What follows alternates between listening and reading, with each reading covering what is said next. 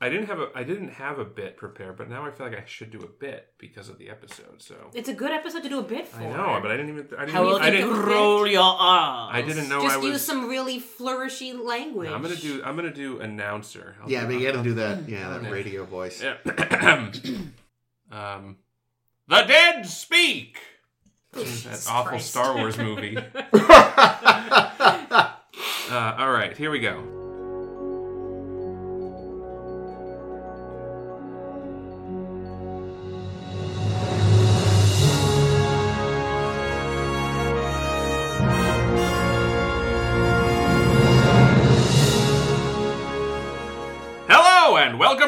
Welcome to A Stardust By.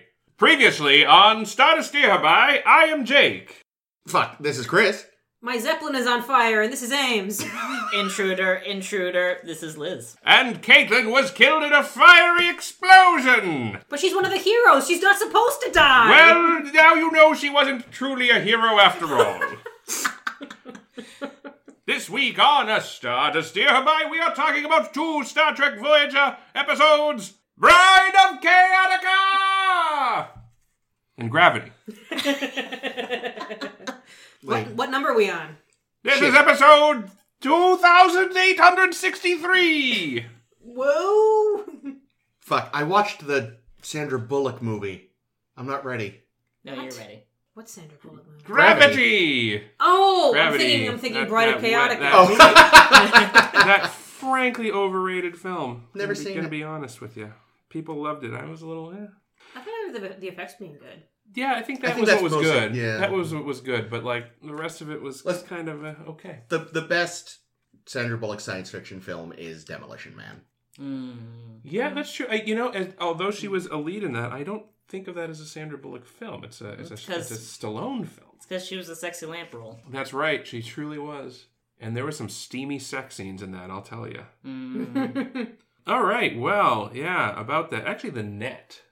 I I love. Ooh, uh, that's such a corny movie, but I I've like never it. seen it. I like that movie a lot. There's some parts of it. Okay. Anywho, Bride of Chaotica. We'll start there.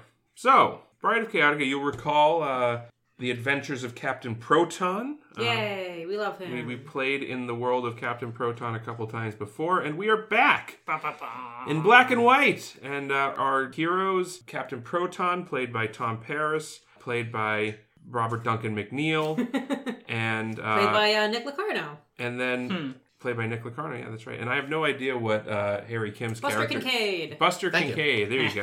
Uh, Buster Kincaid, played by Harry Kim, played by Garrett Wong, played by I- Garrett Wong. Garrett Wong, playing himself as himself as this other Played by a different dimensions Garrett Wong. That's right. Crossed over. So we're back in the, the land of Doctor uh, of uh, Captain Proton, and we're trying to again defeat uh, Doctor Chaotica, who is. I always feel like it's because of the Ica at the end, where I feel like that should be a female character, just based on Yeah, like it keep- it keeps tripping me linguistically. Yeah, but but because no. they keep referring to him as Chaotica. So, Yeah. So anytime they're like, "Oh, Chaotica," I'm like, "Oh, that's that's the character Janeway's gonna play." No, that's No, the other no, guy. She's Queen is- She's gonna be Arachnia. the bride of. Yeah, that's right. But spoiler alert, because first we're hanging out in uh, in the holodeck, and uh, we have all our favorites. We have what's the dude's name? Lonzak. Lunzak, who's like the henchman, real piece of shit. Of course, we have our Satan's robot. Oh, our, he's our my good favorite. friend. Oh, the best. I want one. Constance Goodhart is uh, has been captured by Chaotica, and uh, it's just- Screams and all. That's all she oh, does. wonderful screams. She's a good screamer though. So Damn, was. Captain Proton springs into action. To, he's going to defeat uh, what's going on, and on their way to the castle, they are like, "Huh, that's weird. The ground shook. That's not supposed to happen in this program." They look over and it's like, "Oh, there's some sphincters in the sky," and they're like these theme this week. these glowing blue sphincters, and uh, they're like, "Huh, that's that's a little odd, isn't it?" It's supposed to be a black and white cloak. So they're like, all right, you know what? Game's over. Something's wrong. Let's check it out. And then they can't turn off the holodeck. So they have to do an emergency site to site beam out to get off the holodeck, which is fun. And we find out that the Voyager is now trapped, stuck in place. It's stuck in amber in space, in subspace or something, and uh, the, the ship can't move. It really doesn't matter why, uh, but they can't move. So they try all their tricks up their sleeves, reversing various polarities of things, Yeah, and uh, Janeway's been through a similar incident before because Yeah. she was a scientist. you know, it's it's basically what's the Still uh, is kind of. What's the one where the where the Enterprise gets uh, in a similar situation where they have to turn off, where they have to coast out of the the mine the ancient minefield? What's the name of that episode? Oh, Oh. Gravity's Child?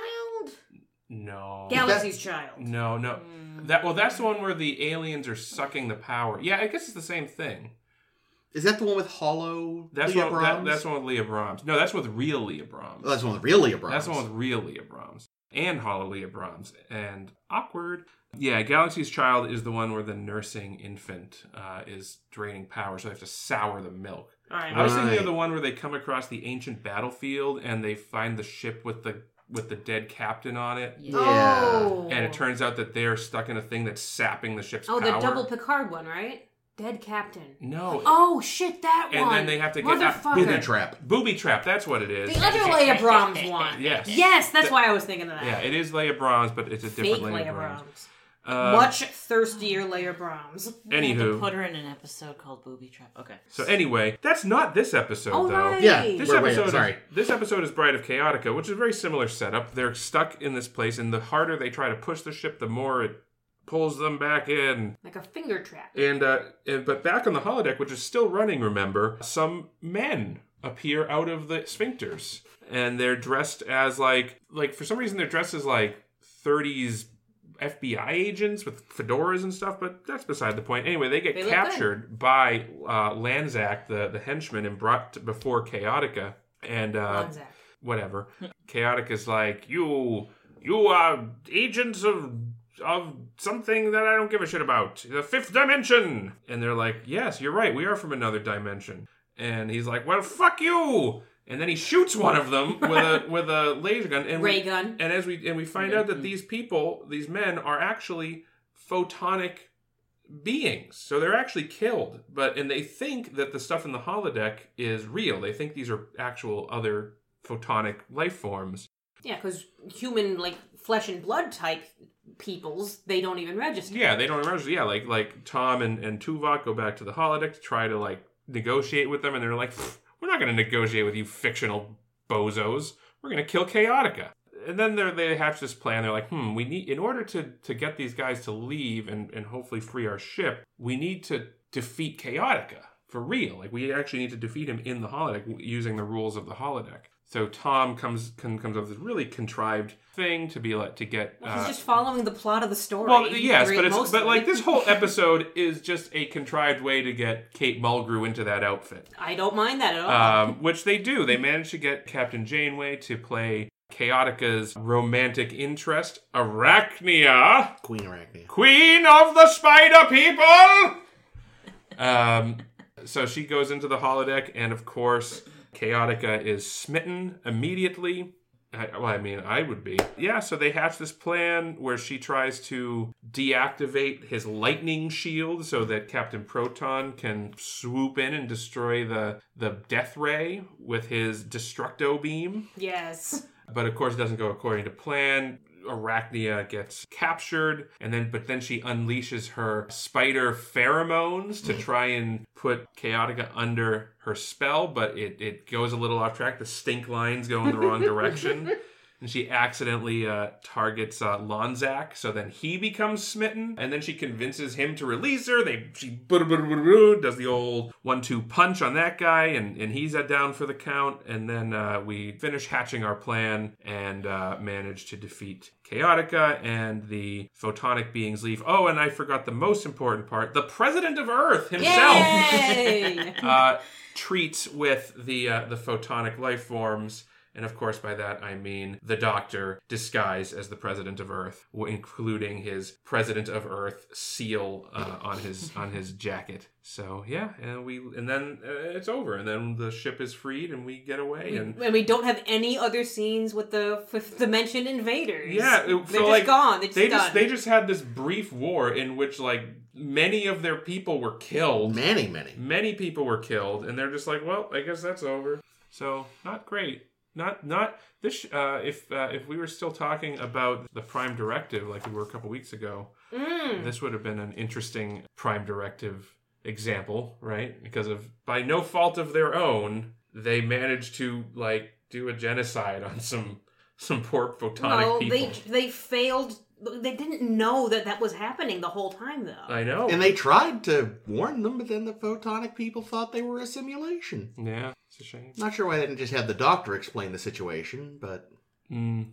well, they didn't realize yet. It's it's such a it's a, such a clever No, no, little I mean, sorry, I contrived thing. I mean when they send him in. oh, when they send him in. Like in, at that point, they're just like so adhered that's to the. true. But again, it's a more fun episode this one. yeah, way. it is. It's it's a great way to do a fun episode. Like I enjoyed this thoroughly because it was so smart about everything that it does. Yeah.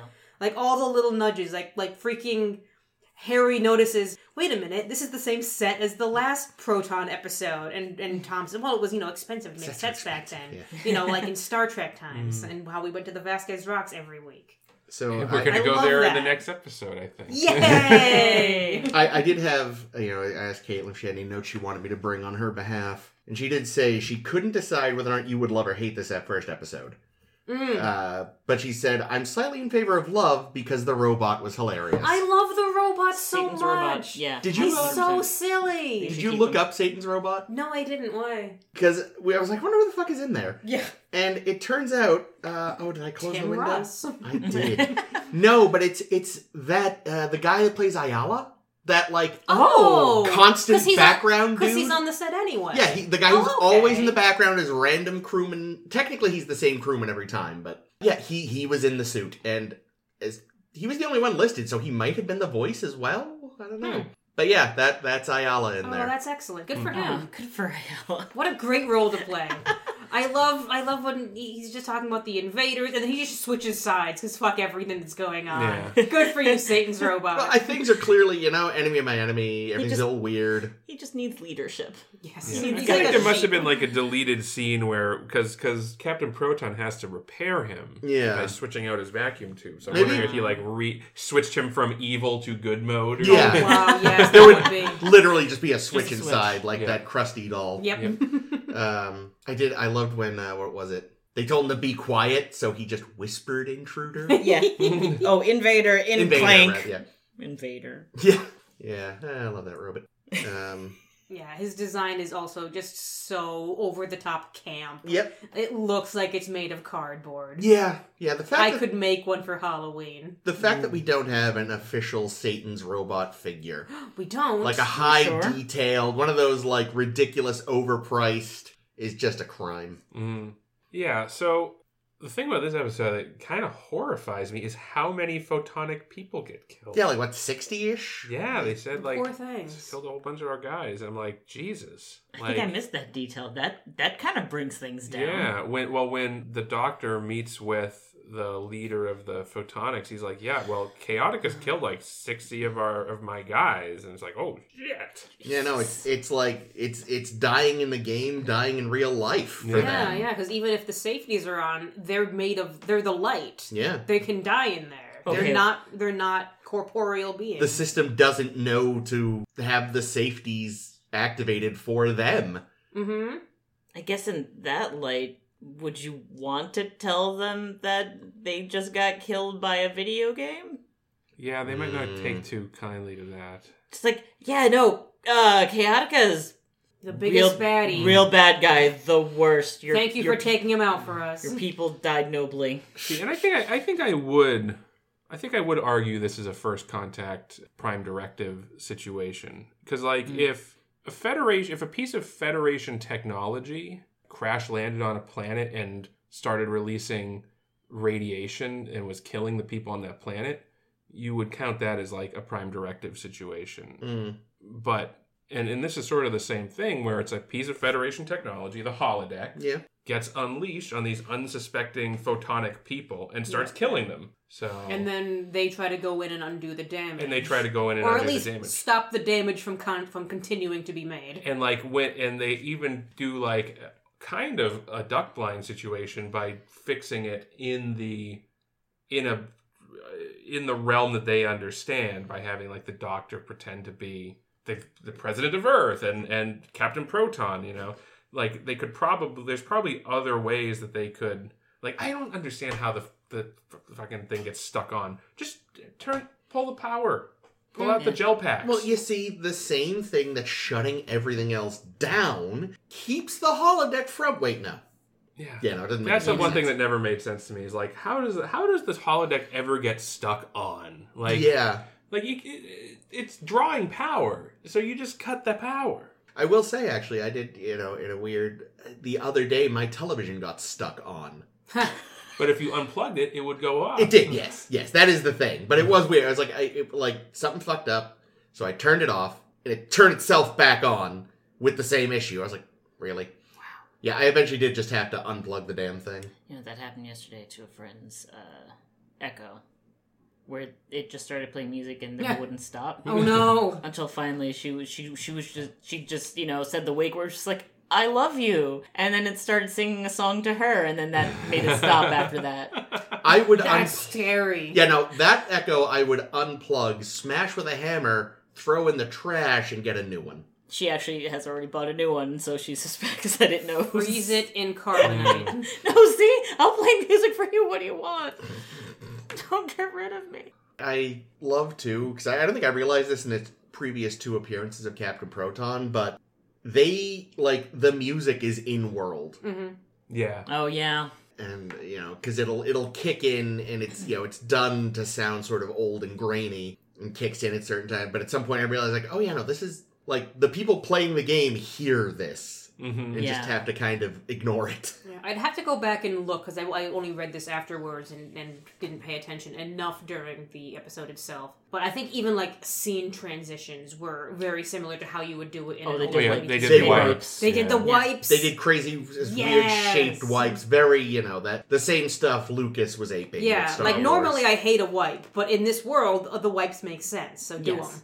yeah. I and they when when we saw the recap, that wasn't they were watching on like a screen in the room. they right? were Mhm. Yeah, I I appreciate that because yeah, I guess I don't know. It just felt very like you're about to go into the laser tag room. Here's Yep. your briefing. Mm-hmm. Right. Oh man, and then the end credits, they first start on the little screen and it just kind of like goes into end credits from the little Ah. screen and it was lovely. they also had Good had touch. nice little exaggerated foley when uh chaotica like used the cord on his microphone like a whip Huh. Like it was Yeah. very over the top, and then when Janeway did the same thing later, it was the same exaggerated Foley. Yeah. yeah, it's definitely uh, you know a fun program in the holodeck um, if you don't get stuck in there with. Yeah. Yeah. Yeah, yeah, yeah. And if you don't, you know, get your legs burnt off in real life, like Robbie almost did that time. Yeah. Mm. And I do I like because I don't know I have a love hate relationship with holodeck episodes because so many in, in TNG just leave a bad taste in your mouth. Yeah. There's a lot in TNG. Where it's just like, okay, it's the mal the thing malfunctioned, the safety protocols are offline, and it's threatening our heroes. Are any of them good? We'll talk about them in a bit because like Yeah, yeah. there will be more holodeck malfunction episodes to come. So one of our future blog activities will go through all of them. Oh, I, I specifically meant any of the TNG ones, though. Yeah, I mean, I would argue that ship in a bottle is, is pretty. Yeah, like Moriarty himself is an Oh, interesting yeah. character, which we get as a result of it. But I, I, I like the setup of, of ship in a bottle too, with like Yeah. the ship within the ship, which, Yeah. which I think is cool. Yeah, and I think this one does a great job because it's a holodeck malfunction that's an entirely new kind of ma- holodeck malfunction. Like, it's going wrong because of this subspace thing, Yeah. which allows for this entirely bizarre stream of events to happen in which these beings think this is real. yeah, that's that's pretty terrific. Like, yeah, no, yeah, I love this one. This one's great. I think I like the tone is what makes it makes it work for me. Like the Yeah. way that first of all the setup, like as as it when it gets to the point of okay, let's present this to the captain. We've already seen her just having a headache of a day. Mm-hmm. She's like replicators are, are shutting down left and right. They can't get the damn ship to move, and there's only four toilets left or four oh, lavatories left. I always assumed you beamed it out of you, I guess yeah, I don't which is why I the mean, brig maybe you doesn't do, have a but toilet. Well, no, I think the brig does have a toilet. Where's the brig's toilet? Didn't we see? Am I making this up? That like at some point we saw like a pull out like, there, Oh, I think Star Trek in five. yeah, Star Trek Five. or six, mm. five or six. like Five. the bed, the Five. bed comes out can come out of the wall. So I'm assuming the Yeah, the toilet comes out of the wall too. Probably. Probably, but like, so apparently the Bolians do something horrible to the bathroom. Yeah, I want to know what. I don't. I definitely don't. How many But, like, poop Oh holes do God! they have? I was gonna say, what if that line down the middle of their face? No, opens up? No, we're gonna no, we're moving on. um, but like going through all of this, you already see her just like just the the the amount of patience she's already lost to the point of just like just give me the damn coffee, give the woman her coffee, Neelix. Um, so now it's like okay, so we have a new problem. What is it? She then it's explained. She's like, and the look on her face, she's just like, okay. I believe the what I said during that scene was, "Mr. Paris, if I could somehow demote you further, I would." yes. So I think like that helps to sell it because even the way that's done isn't just like, oh no, wah wah. Like it's surprisingly understated in the delivery of a lot of the humor of just like the, you know, like Tuvok sitting there like, of course it's going like this. All right, we're just gonna get through it. Such Vulcan sass this Yeah. episode. So oh, much. Tim Russ just tears it up in the in a non-emotional way, and he's so good. He's Yeah. just sitting there and he's just thinking, "This shit, this shit doesn't happen on Vulcan ships." Yeah, my favorite exchange that I wrote down was was when Satan's robot shows up. It's like, oh, Satan's robot, and Tuvok's just like naturally. Yeah. Yes, yes. Yep. That naturally is just yeah, well, well, 100%. well done, well done, Tim Russ. e- even even with a seven getting in on the humor though when she's when you know because at first you know Janeway's like, "Oh, I'm sure you'll want seven to do that," and he's like, "No, have you seen her try to act?" Oh no. Yeah, she wouldn't be able Yeah, to she do could it. go. Yeah, no. She could play Satan's robot, but Yeah, like she wouldn't be able to do our role. We know No. this. We saw her that one time with Satan's robot. She just broke him. Um, There, I finished your game. Are we done? Yeah, but you know, e- but then she's like, just the, she says something to the effect of, uh, just think of it as Starfleet's first contact with Planet X. Yep. I mean, so there are some things that don't make a ton of sense in this episode. Like, I'm assuming a, f- a regular old phaser would disrupt holodeck stuff. Like, Probably. Like, they could probably just shoot. And Has it- that been tested before? I feel like we've seen holodeck people get shot with a phaser, and they kind of like hmm. Huh. they kind of phase in and out and Well, I'd don't imagine work properly. it's phased light, so I'm sure even if it doesn't by default, you could kind of just boop a few buttons and tweak Yeah. a hoodly doodly and. Yeah, I like I, I like this episode a lot. I like the you know the humor of it. I like the setup. I'm not so much in the it. I don't know that this episode actually really works in universe. Well, yeah, just you can't think about it too hard because in reality, Janeway, once she had the pheromones, She would should have have used them immediately. immediately, but Yeah, then the episode would have been too short, a little bit. so she had to, you know. Well, I also like really, really enjoyed watching Janeway because she does this great progression of starting off like unsure and like, oh right, T- Tom said to do Yeah. this, so she Yeah. you know embellishes her, Mm-hmm. her language, and then every time she's like not looking at Chaotica, she's like rolling her eyes. Yeah. like, oh boy, we're doing this. Okay, here we go. And then by the end, she's so into it. Yeah. She's like, no, no, no, five more minutes of this time. I have to berate Doctor Chaotica and then lick my fucking shoes. I'm gonna whip this microphone cord. And what's good too is like again the the eye rolls are never over the top big like Ugh. they're just these little like oh my Great. god. Yeah, let's just fine. Though I will say there was that moment where Tom is briefing her on the game. She's like, "This is how you're spending your free time." It's like, lady, you try to bang Lord Burleigh, so you don't get to criticize anyone's to. holodeck use. Yeah, there is um the one thing there was one kind of uncomfortable bit at the kind of at the start, but I think when before before the episode kicks off. Oh yeah, I know what you're gonna say. And uh, they're talking about how, uh, oh, you know, once we defeat Chaotica, we'll we'll inherit his harem or, or something. free his head, Oh, yeah, free his the hair. slave girl. Yeah, I know thought they there were gonna be girls slave in this girls. Yeah, it's like, mm, It's like I don't know who Mhm. wrote that line, but they should be fired. Yeah. That was not necessary. I didn't like it. Mm-mm. Didn't like it coming out of Harry. Mm-mm. Yep. It was all bad. Mm-mm. That can fuck right off. I mean, again, you know, is it the kind of thing that would have been in that Oh sort yeah, of thing? for sure, for sure. Sure, but you don't have to have Harry looking Yeah, forward Harry's to it. Harry's not like, oh man, is it a Slave Girl episode? No, no, Harry, that's next week. Oh, well, yeah, Mm. like something to look forward to. Yeah. Yeah, speaking of the of the just the like why why this episode in Star Trek? What what is this doing here when it's so ridiculous and you know you can't place it in the canon really? Uh, but it was originally conceived partly because there had been a fire on the bridge set that apparently I think it took out like their star field or something that they have behind the view screen or something. the fire didn't hit the bridge, but the sprinklers sure did. Oh. So they used that as a time to like fix up a whole lot of stuff. I think they went through and reupholstered all the chairs. They fixed all the stuff and said, okay, well, while we're not doing stuff on the bridge, we need an episode that takes place with only minimal like like stuff on the bridge that we'll shoot weeks and weeks later when this is done. Hmm. So they're like holodeck. Wait, wait. Let me get this straight. The re- real life set of the ship bridge has a fire suppression system. But the ship does not have a fire suppression system. No, no, it does. It's just always one of the first things that breaks Ah, okay. Yeah. when the ship is broken. I see. It's really badly designed. In Discovery, there's just a fire creation system. Yeah, I was gonna say they have their I- their their wall I fire. It's really maintain- cold on the bridge. I maintain what they've done is they finally found a way to keep consoles from exploding by having all that energy just reroute into those flamethrowers. That's that are still on the bridge. Look, Fucking Discovery. baby design, man. steps, Starfleet. These people don't know what a fucking breaker switch is, so. This is far in the future at this point. Circuit breaker technology was lost during World War III That's exactly what and was gonna still has not been rediscovered.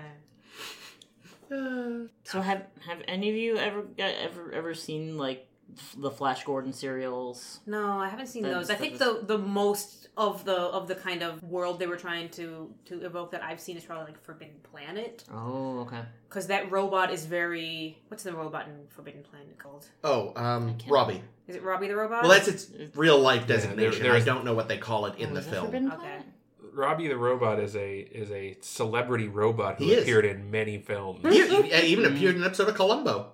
hmm Although when he's kind of spinning in circles, waving his arms, being upset, that's a little more I hope lost he's in Lost in space, Space. robot. Yeah. Definitely the murderer. No, but he's utilized by the murderer to help set up his alibi. Jesus Brilliant, Christ. good. Um, but yeah, no, but yeah, when it, when when Satan's robots, like I said, swinging his arm Yeah. and spinning, that's that's that, oh, what's that robot? B two, B five. Like they only ever call it robot in the show, but it actually has like a designation. In which I- in show? Lost in Space. yeah, the Lost in Space Ah. robot. Yeah. I can't think of his accordion name. arms. Yeah. Man, I don't think I've ever seen any of the actual old. I've seen like clips, and again, I've, I know I mentioned this earlier, but I've seen some of Commando Cody because they've done it on Mystery Science Theater. Ah, Oh yeah. I mm, I think the the the 1980s Flash Gordon DVD comes with some serials, some of the original like black and white serials, and I think that's how I saw it years ago. Mm. Though I couldn't. I meant to go back and watch them today and didn't. But And again, of course, it's not the most. we've all seen Star Wars, Yeah, there's that. which is cribbing from it pretty heavily. Mm. Yeah, between Star Wars and and 1980 Flash Gordon, that's uh that's pretty much that's pretty much it. I f- and I feel like um oh god what's his name the guy who plays Chaotic I have it Martin Rayner Yes. uh bring bringing some of that West End theatrical goodness. Oh yeah, no, it- Yeah, big him, time. him, and his henchmen, who had a very Uncle Fester look, like Oh yeah, they both nailed that just 30s villain stuff. They just Yeah. both ran with it. they look like they were having the time of their goddamn lives, and I would too. Yeah. Like Chaotica's like electrified death, Oh yeah. Mm-hmm. Mm-hmm. it's just so great. over the top. I loved it. The the henchmen with their like helmets with balaclavas. So they can just have the same three guys appear over and over and have it not be an issue. And nothing ele- elegant about it. It's just kind of Yeah. like plop. They're just sitting there on their head, their helmets, just And they're just, a little off, to, off like- to the side. you know, newer things, henchmen are, you know, big, muscly, you know. But this has that sort of mid century, like, they're kind of out of shape. Mhm. Yeah, that dude just like recorded some lines, uh, you know, for radio and came downstairs. And Yeah. threw on a costume. It's fine. Yeah, yeah, yeah. Not exactly uh, Charles Atlas. Yeah, so this may even even the background extras were cast carefully, it feels like. Yeah. Yeah. And like in world too, like considering that in world this holodeck program is modeled off of those serials which would reuse the same actors Mhm. over and over and over again for the for like the the the cannon fodder people you'd know that no matter how long this you know war went on with the photonic people that the holodeck would have just kept creating more cannon fodder. Hmm. like there was no way that the photonic life forms were going to win this war without completing the scenario and, Yeah. and killing Chaotica in this specific way. Yeah. Yeah. I mean, Cha- Chaotica just had wave after wave of his own men to send after them. hmm Right. The Brannigan Gambit. Yeah, mm-hmm. and like it was, it would have been infinite. Yeah. And until the Voyager ran out of power. Yeah. Or the photonic beings ran out of people. Yeah. Maybe eventually it would have overloaded the system and turned it off. No, you could have- Maybe. Now, although I do feel terrible for the photonic people and and the and the this war that that was waged on them, I'm now imagining that on their homeworld, wherever, whatever in the fifth dimension, wherever they're from, that there is now a statue of Tom Paris I know. as like the hero of the Great Photon. War Yeah. against Chaotica. Oh I my loved God. I loved um, President of Earth like talking him up and just Doc having so much fun doing it. And a fairly competent medical aid. Don't tell him I said that. Yes. Very cute. Like in Harry Truman there. yeah, yeah, the hat, yeah, no, perfect. that was the one thing. It's like Harry Truman was much later than this. Hmm. Did anybody recognize Chaotica's throne? No. No. It was the same throne that we saw in Distant Origin that the Voth people had. Oh. They like I don't know what they did to it, but I felt I felt very sad for it because it looked much goofier than the one in Distant Origin, which I remember fucking loving. Yeah, yeah, we were very fond of that chair. But also, according to uh, the book I was reading, uh, it is the chair from Coneheads. Oh, that the, that the, That the, like leader- Emperor Cone sits in, or I'd have. Must I, be. it's been a Must very be. long time Totally since I've be. watched Coneheads. That's Yeah, fucking Narvel the funny. Garthok. Yeah, yeah, yeah. Speaking of serious space epics. Yeah. Right. Yeah, yeah, All right, the one where the guy chews a condom. Yes. yeah. That's right. yeah, it's bubblegum. yeah, yeah. David Spade becomes his advisor. Yep. And tainted love gets stuck in your head. Yeah, So it much. does. Eh, eh. Cool. Well, anything trying- else on yeah, I'm Chaotica? think. I'm re- reading through the rest of my notes. Same. Oh, uh, I have I haven't I have a thought from when Janeway was like I'm a size four, and I'm like uh, this, this is 24th century. These numbers should have no meaning. That's a good point. Yeah, you Size four means nothing. It means have- nothing today because every fucking brand is different. Everything is Also, everything like- is different then from country to country. also in in the yeah, because in 2020 you would just have the computer replicate exactly fitted clothes for your body. You're it's a fun throwaway I'm- line, but at the same time, Yeah, my hmm. sizes are in the computer under Janeway. Classified. Bitch. yeah, I loved her spider pin in her hair though. That was Yeah, that was that nice. was yeah. a nice little touch. Very pretty. the the makeup department definitely had fun with this too. So much contouring. the collar on her dress was something else. That was fantastic. Yes. I do wonder. So you've, uh, I'm sure you've seen in your travels. There's a photographs, color photographs of like the Munster. Oh, set. yep, yep. Oh, like yeah. where everything was painted in oh. like very bright colors, like hot pink and things. Addams family too. Yeah, well, Yeah, just like all- all, all black those black and white. white shows where they Dark had, shadows, yeah. where they like you know because all they had to work with in black and white was just the contrast, so they would have to pick things that had a strong contrast. So I do, I actually wonder if there are any like color photographs of these costumes. Ah, I there found you a go. picture of Martin Rayner sitting on There the you throne. go, as there's well. Yay! There's that throne. That's amazing. See, look, they put like all this kind of they wove like some kind of material little, like- into the throne, like the spike, the spokes of it. Oh yeah, It's it's woven in. Without it, th- that chair is stunning. With it, Well- it looks like A 1930s Flash Gordon it villain looks chair. like it's Yeah. made of paper mache. But at least it looks reversible. It looks like they just Oh, kind yeah. of threaded Yeah. it through and then they can just rip it out. Well, I imagine you can't hurt that chair because people might want that in Coneheads fi- Five. Or It's true. the search for more money. The search for another Um, cone. Well, that's interesting. Yeah, so I always find it fascinating when I see things that are in black and I'm Like, I wonder what color that really is. yeah. Yeah, I mean, like when it's it's if you watch shows that that were made during the transition period, like late mid to late '60s. So like Dark Shadows comes to mind because I watch it because I wrote Caitlin into watching it with me whenever whenever she's available. But you can see like the the like the candles are a ridiculous color. Like Mm. it ha- everything's a ridiculous color. My comment usually like every other episode is ah I see who got to, who had to wear the, the green outfit this episode because there's Mm. always someone who's going to be in like neon green and the backgrounds are like pink or green painted walls because like these are colors particularly for black and white film but even just you know like color film as it shows up on black and white screens Mm. these these contrast enough these like counteract you know how like especially for older film how how it picks up light so that it'll show up it shows up looking good and looking normal or yeah then you mentioned the Munsters Yeah, that's, yeah, that's, the that's, one that's the one that I remember seeing just a photograph of their set, and it was it was like Yeah. crazy colors. yeah but like they, they can a lot of the shows that transitioned into transitioned into color and started making episodes in color were still using those same sets uh, it took a little while to yeah switch everything. so it's really funny when you're sitting there like this is an ugly living room Yeah. what is wrong with these people Jesus. No one would live here. Well, yeah, that's why. So, like, like TOS was specifically made with color in Yeah. mind. Yeah. uh, which is why they have the bright. red rail and the Yeah. red clothes. And But the I wonder, primary colors for the uniforms and I, but I wonder if when they were doing that and planning those colors out, if they were conscious of like, oh, we have to make sure that this also looks good in black and white 100%. because many people don't have color sets yet. Hundred percent. I mean, like it's basically, it's it's like, um, I mean, today it would be filming things in 4K, Mm-hmm.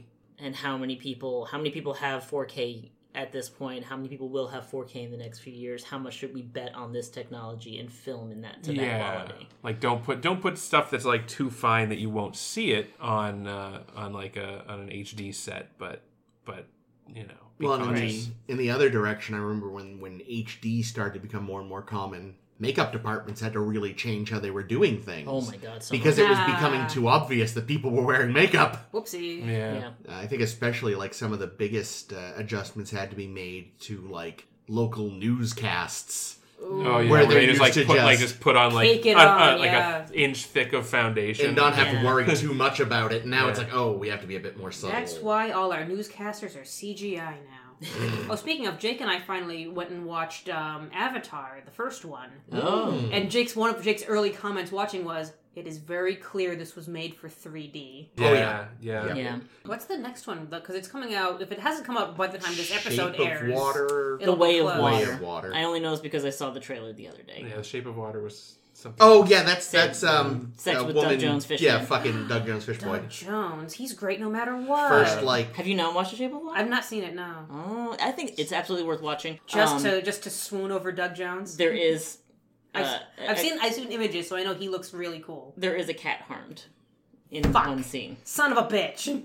Fuck you, movie. but it's also I think like one of the few sort of genre films to get best picture. hmm yeah. Yeah. I saw that. And Yeah. I think probably the first one not from like some kind of bigger like like James Cameron. yeah, and it, yeah, it wasn't like, you know, Lord of the Rings or Is that it? If any other genre films won best picture? I, Hmm. I don't follow award shows because I don't give a shit. oh yeah, I mean they are meaningless toot, but it is still kind of nice when they actually acknowledge something Mm, other than yeah. a movie about how great movies are. Mm. Mm-hmm. that's Yep. true. Those win all the time. Fucking constantly. Well, it's they a joke. because everybody likes to have. Uh, you know, Well, like I said, this year, even though no one stroked liked it, they're going to give all the awards to um, She Said so they can claim they've fixed uh, Oh, all yeah. their sexual harassment problems. Yeah, we're not sexist Yeah. anymore. Look, see. Mm-hmm. Fuck you, Hollywood. Kiss my ass. Speaking of things we want to kiss, tell us about Tuvok, eh? yeah. I'm chicka wow wow. I found the segue and it That's worked. that's great. Um, all right, yeah. So next up, gravity, gravity.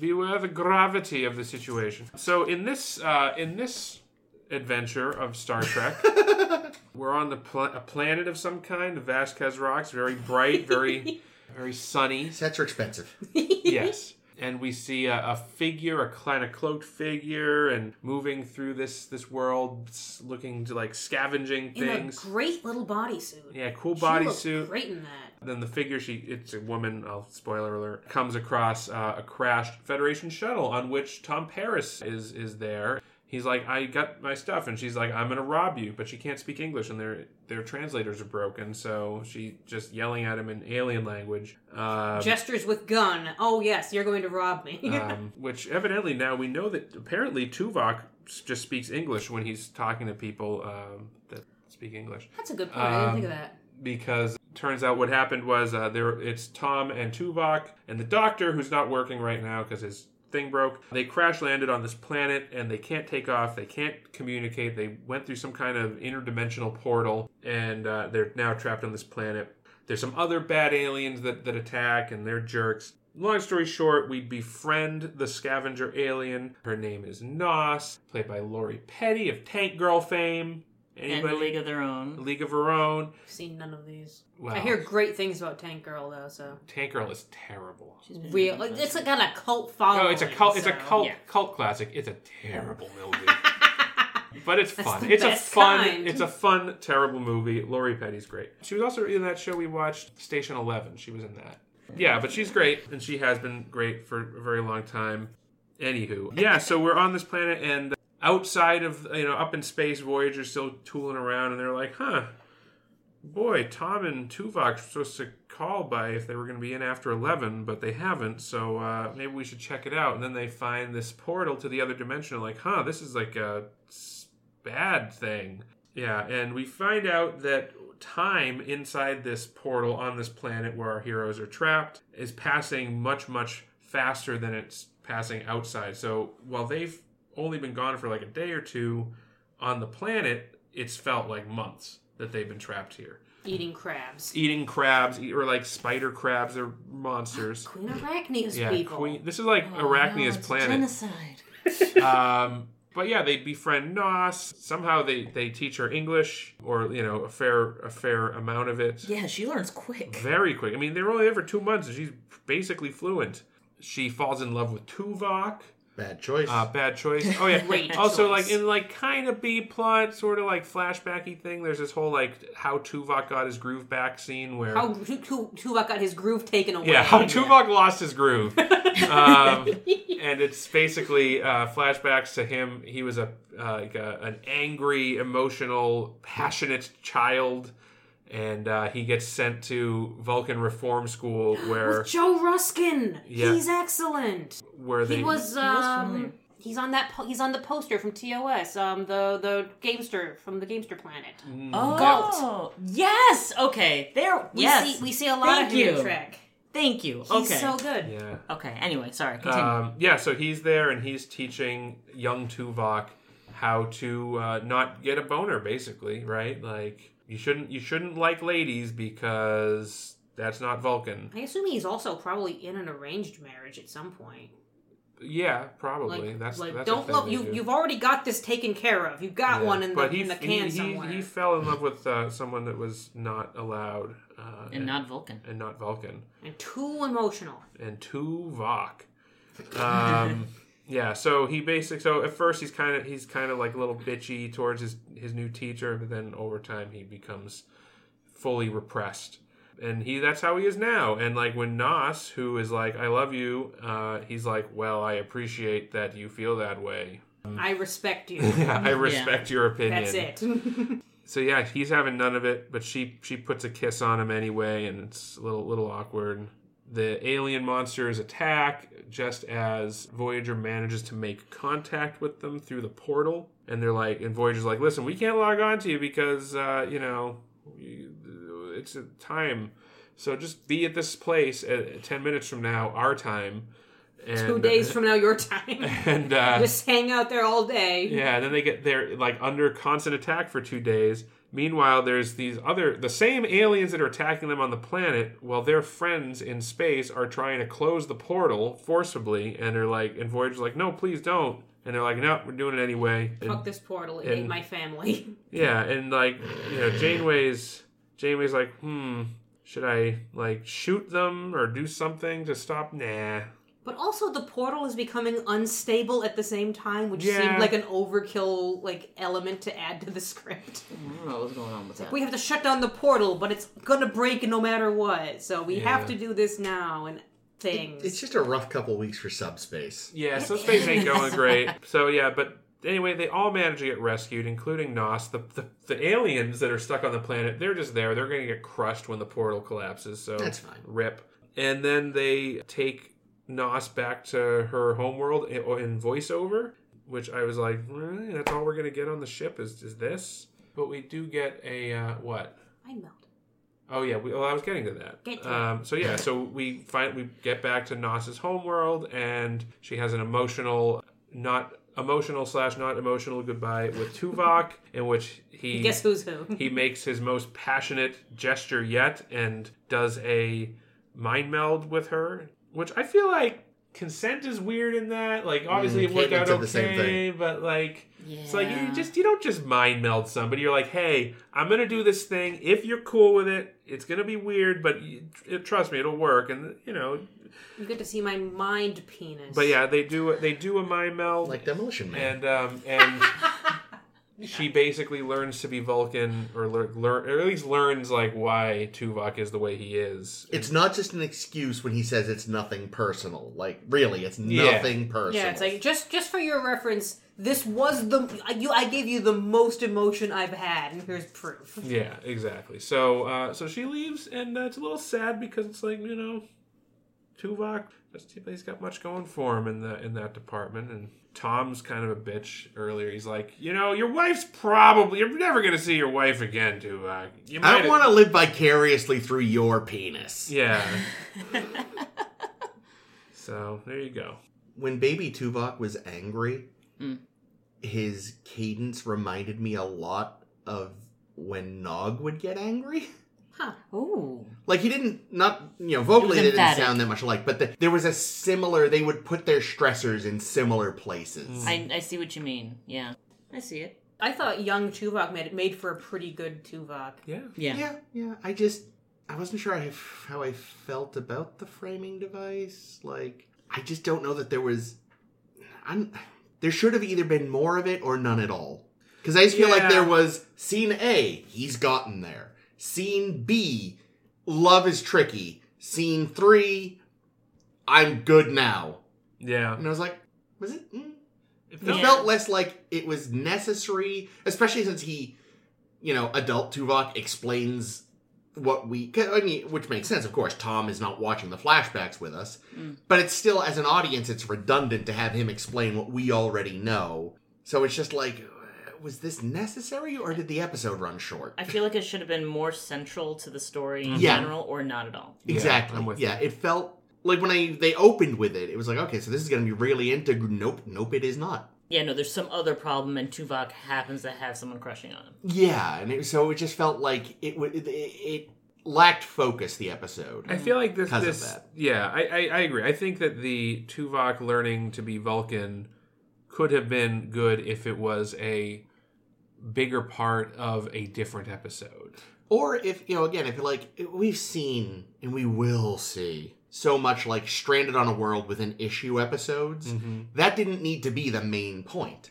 That could have been in the background more. Like I was expecting, oh, maybe his training is gonna start to break down, and he's gonna be like, maybe Tom is right, and I mm. should just fucking chill. Mm. But there didn't really ever seem to be much conflict with adult Tuvok. You know, No. he was like, nope, still me. Yeah, this is Sticking to his guns. it's this is why I'm like this. You can see why I'm like this. So, yeah. I mean, I didn't hate it watching it, but yeah, I the, Yeah, I, yeah, I, I see how it could have been I better. didn't dislike it, but I was just like, I think I was just so happy to see Joseph Ruskin, so it's like, Mm. yay! fair. Mm. But yeah, just sitting there, just kind of like, yeah, no, I, I guess, yeah, it was just like, again, it wasn't a bad episode, but it was like, oh, this It is- was it was nice. To, it's it's content that I was happy to see, but why here? Mm-hmm. yeah, it's like you know, it's not bad, it's not great. I'll probably not remember it within a few weeks, you know. Mm. Because I liked. I mean, just just seeing like the the one on one tutoring. You know, I I suddenly like it made me think. It made me think and have interest and ask questions about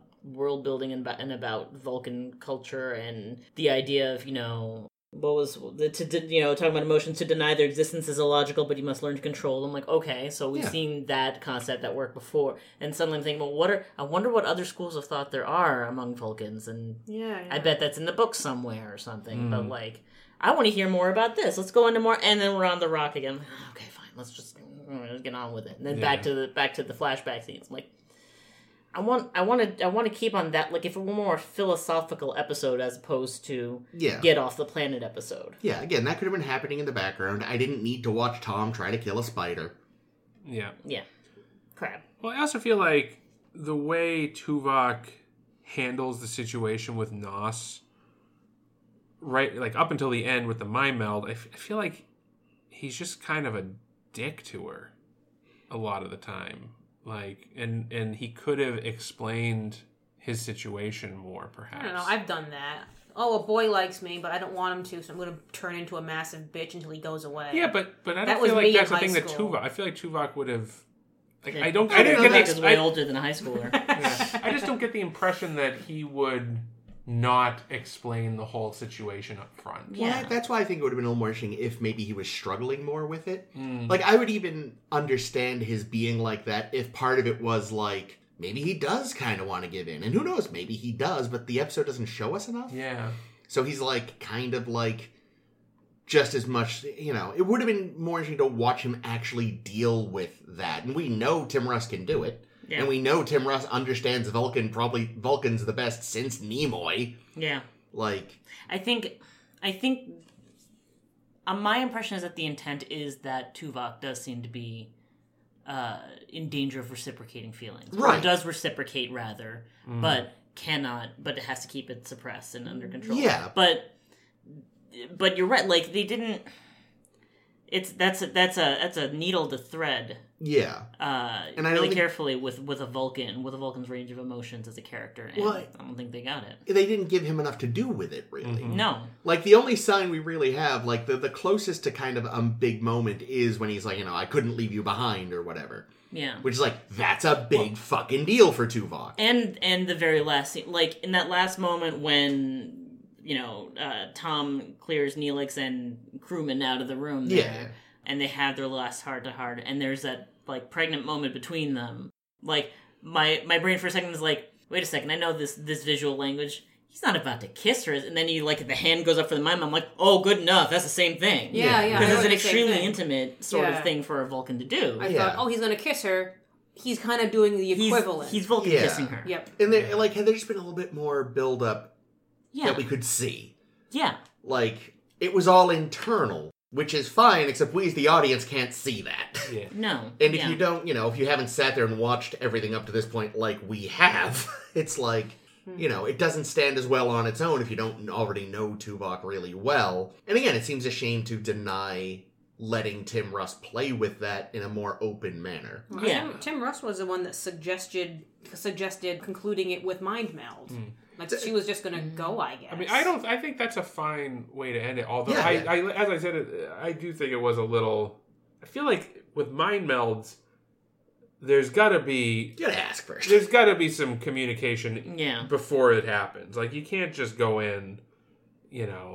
I guess like it's sort of because when I mean when she kissed him too, and then kept trying to kiss him. Yeah. I'm, I'm sitting there like, dude is severely injured and recovering right now. This is not this is not a good time to take advantage of this, honey. And I feel like it's I don't know, it's like that old school style storytelling, just like there's that impulsive connection between them that she feels, and so she's gonna do it, and, and we're not supposed to consider it problematic, but with the with an understanding that we have culturally of consent now, Mm-hmm. that don't do that Right. Yeah. don't do that without asking first and i think that it was the same energy that carried over into the mind meld of like that was that was the equivalent of the impulsive grabbing her for a kiss Yeah. Yeah. I mean, and we've talked like my melds are always violating. Uh, Yeah. Like we we talked about like like boundary issues. and things Oh, like well that. it's always supposed to, like when usually when it comes up right it's it's a last resort option it's a Yeah. there is another option we can try we can attempt this to solve the problem Yeah. Mhm. like it's it's something that but it's something that we just we've seen so like Tuvok just resorts to it so much more often he does. Yeah. Oh, I was also I forget if she was on if this was on the list of things you mentioned Noss was in, but uh, Caitlin recognized her from Free Willy. Oh really? Jesus I, don't- Christ. I, never, I don't She know if is I've ever apparently seen Willie's Willy. trainer. I haven't seen it since I was a kid, so yeah me neither she's also in Orange is the New Black. That's right. That was the other big one I was trying to think of. I haven't seen that either. And I've never seen Tank Girl. Have I've you? se- yeah, I've seen Tank Girl. I just uh, many many years ago. So Same. It's And like I- a '80s post-apocalyptic cult movie, right? It's Yeah. not even. I think it's nineties. Is Nineties. it? It's Okay. nineties. Based off a comic book, I think. Yes. Yeah, Very based on a comic, but like the thing, it's it's it's just like it's very B movie. Yeah. it's I the thing I remember about it is it's fucking loud. Hmm. It's like it's just the the sound mix on it is terrible. Mm. Um, but yeah, yeah. She was good. I, it was funny though. There's more, especially when it's early on. She's still kind of learning English. Uh, I just looked at Caitlin and went, "Oh, Leeloo Dallas multipass." Yeah, yeah, pretty much. Well, yeah, and that's the other thing. Like maybe her species is just very good at picking up language. We've- Maybe, yeah. You know, we've seen things like that before. I, I, do. mean, T- Tuvok com- like communicates with her almost instantly. Yeah, yeah. So maybe maybe it's just Tuvok who's real good at teaching someone a language. Or maybe what is, there was an off-screen earlier mind meld where he just taught her English. Maybe. Jesus. See, well, I assume that the doctor was involved because the doctor yeah, could he speak, had to have been yeah. could speak her language. But, Yeah. but, True. because uh, his translator wasn't broken. But yeah, I did think it was interesting, like in a, that apparently Tuvok just speaks English. I mean, I guess why wouldn't he though? I don't know. Like, Yeah. you- I Why, just- why, why would you learn any other that's, languages well, that's, when you've that's got the what I've always figured. Like, well, if you always are going to have a translator, then w- why bother learning? because you don't always have a translator. Because be- and because of, so I wonder if like in Starfleet, if one of the Starfleet classes is English and like English is the official language, or maybe it's not even. It's basic. we we it's basic. we hear English, Yeah. but maybe there is Well, some like some- some, some- Federation I standard think language. it Yeah. must be English though, because whenever they go back in time, oh yeah, they make English Oh, yeah. puns. and That's the, well, that they talk to like oh, that's true. They natives, and, and and like the natives definitely don't have translators. yeah, So, so like you know, Kirk talks to people in the '80s, Data talks to people in the 1880s. Like, Right, right, and they they make it, jokes that only work in English, like the sun sun thing from Bread and Circuses. angels and ministers of grace defend us. um, yeah, but those people would have been wouldn't have been speaking English anyways. They would have been The- speaking Latin. no, no, So- but, but parallel development or whatever. that fucking Yeah. episode. That Uh, episode. but yeah, so I, I, I'm going to assume that like Starfleet officers just know English, and that's just a thing. yeah. And Yeah, now, it's- now it's kind of semi-confirmed if we assume that. I, I feel like if if anyone is you know even if it's not a requirement, if anyone is gonna do it, it's the Vulcans because no one trusts humans less, and I Mhm. don't blame them. yeah, even even baby Tuvok and his and his teacher were speaking English. Hmm. Joking, I don't because the scenes were in English. Oh, is that what it was? They weren't subtitled. Oh my god. Have they ever actually like codified rules for Vulcan? Because I know when it first appeared in the movies, it was literally just taking English dialogue and putting it through like a mixing board. Like you can even see them speaking the English that you mm, see in the Oh, subtitles if you look closely. Like Really, I thought like like Savacum and all and like that. yeah, no, that literally in, at least in one and two, they just took they spoke English and then somebody chopped it up and shuffled it around. Oh. See, I So- thought they like I didn't think they had like a proper linguistic set of rules, but I I, I would have thought that at least in two when Saavik and uh, No, Spock are talking, It was were- nonsense. Oh, And again, if you if you look at their mouths, they are just straight up saying what the subtitles say. Oh, that's Ah. Uh, so I don't know if they eventually, because I know Klingon obviously is its own language. crazy in depth. Written Although they, doing. well, he came up with the, it's another thing. He came up with the first Klingon, Yeah. The, like the random lines, and then the person that actually wrote it all down for I think three was when they codified it. He had to start with what Doohan had done and kind of build from there. Yep. I don't know if Vulcan has ever gotten that treatment. maybe maybe not. Um, I think they I have. see it- a lot Oh. of people get Vulcan tattoos I was saying, of they- Vulcan things. script. Yeah, they so they've made it. and I don't know if this is anything official or if like a, just a generally agreed upon fan language or what. yeah, well, like Star Wars has their own script, that, Aurebesh. But it's literally just a swap in like, Yeah. cipher for the It's in- for the yeah. Yeah, which like if you you know if you watch the pre special editions, it was just English. Yeah, and I And remember, I remember that in- was a thing that they, they went back and replaced the, the labels on things with, with their Yeah. fancy script. They're fancy heaters. Uh, yeah, so I thought like the the little subspace pocket neat. I wrote down ooh subspace pocket neat. Ooh with temporal distortion neat. It's like Interstellar, I guess. I've never seen it. I never. seen There's it. there's a, there's a There's yeah, temporal there's distortion. a temporal uh-huh. Aha. distortion. There's a planet in Interstellar where it's like one minute on the planet is seven years Holy or shit. something Oh, cra- yeah. So like they visit the planet and they left a guy up on the ship And then when they return to the ship, the guy's like, I've been here for 30 years, you pieces of shit. I thought you all died, and I'm stuck here. Oh God, I didn't know And he was that. a little crazy. Mm. See, they they go to the planet, they go back up, and Winds of Winter still isn't out. That's right. No. No, I thought it was a good little device because I know we've complained before, like you needed Yeah. time for such and such to happen. Like I think it was in the the one The where prison, uh, yeah, the Chute. the Chute, yeah, where in to- when Paris and Harry are in that prison and they have their Oh, their yeah. what sits in their neck and they can't escape and their soul their their spirits are crushed immediately Yeah. because of the the what's it in the because neck. of the what's it in the neck because they When- didn't have time. Yeah, when really, like, that was their substitute for this is what would have happened over time. Like, their spirits would be crushed over time. Yeah. And I think this episode was like, but we need the time because Noss falling in love with Tuvok in a day is silly. Yeah. Too Yeah. much. I And just Tuvok think- being tempted at all just makes no sense. No. I think it should have been longer, is my thing. I think it should have been not two months, but like maybe a year. Tom gives up pretty fast. Like, he gives up faster than Chakotay did in Resolution. It's like, well, we live here forever now. This is your life, Tuvok. Disney Oh, start God. new To- house. Tom's Tom's still a little grumpy from the demotion. yeah, well, I That's what I'm thinking. Like I would have bought it if it had been longer. I would have bought the falling in love. I would have bought the learning English. I wouldn't have bought the why aren't there hair or beards growing. Um, Oh yeah. I mean, that's I mean, Radiation on the planet. so uh, what the episode where Tom's in the brig? 30 days. Sure, yeah, there yeah, we go. he barely grows Yeah, a but he was beard, like- but Harry's like, you should go shave, Shave or whatever. first. Yeah, I think Tuvok says it. Well, Yeah, they only right. have a week to film the show, so he, it, the most of a beard he can grow is a week's beard. So my my head, I didn't even see it. I didn't even see that, but maybe because he was too blonde for me to see it. But my, I mean, after that, I'm like, you know what? Head canon, they have hair growth suppressants for that go. purpose.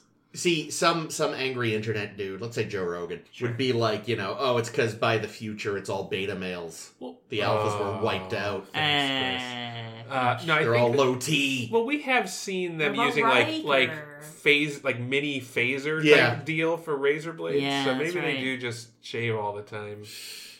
I mean, here's the thing. I, I've said it before. Like half the reason I just don't shave is because I have yet good razors, bad razors. I inevitably cut myself. mm, If I could be guaranteed to not lacerate my face, better chance I wouldn't have a beard. oh god, even with an electric, that's gotta hurt.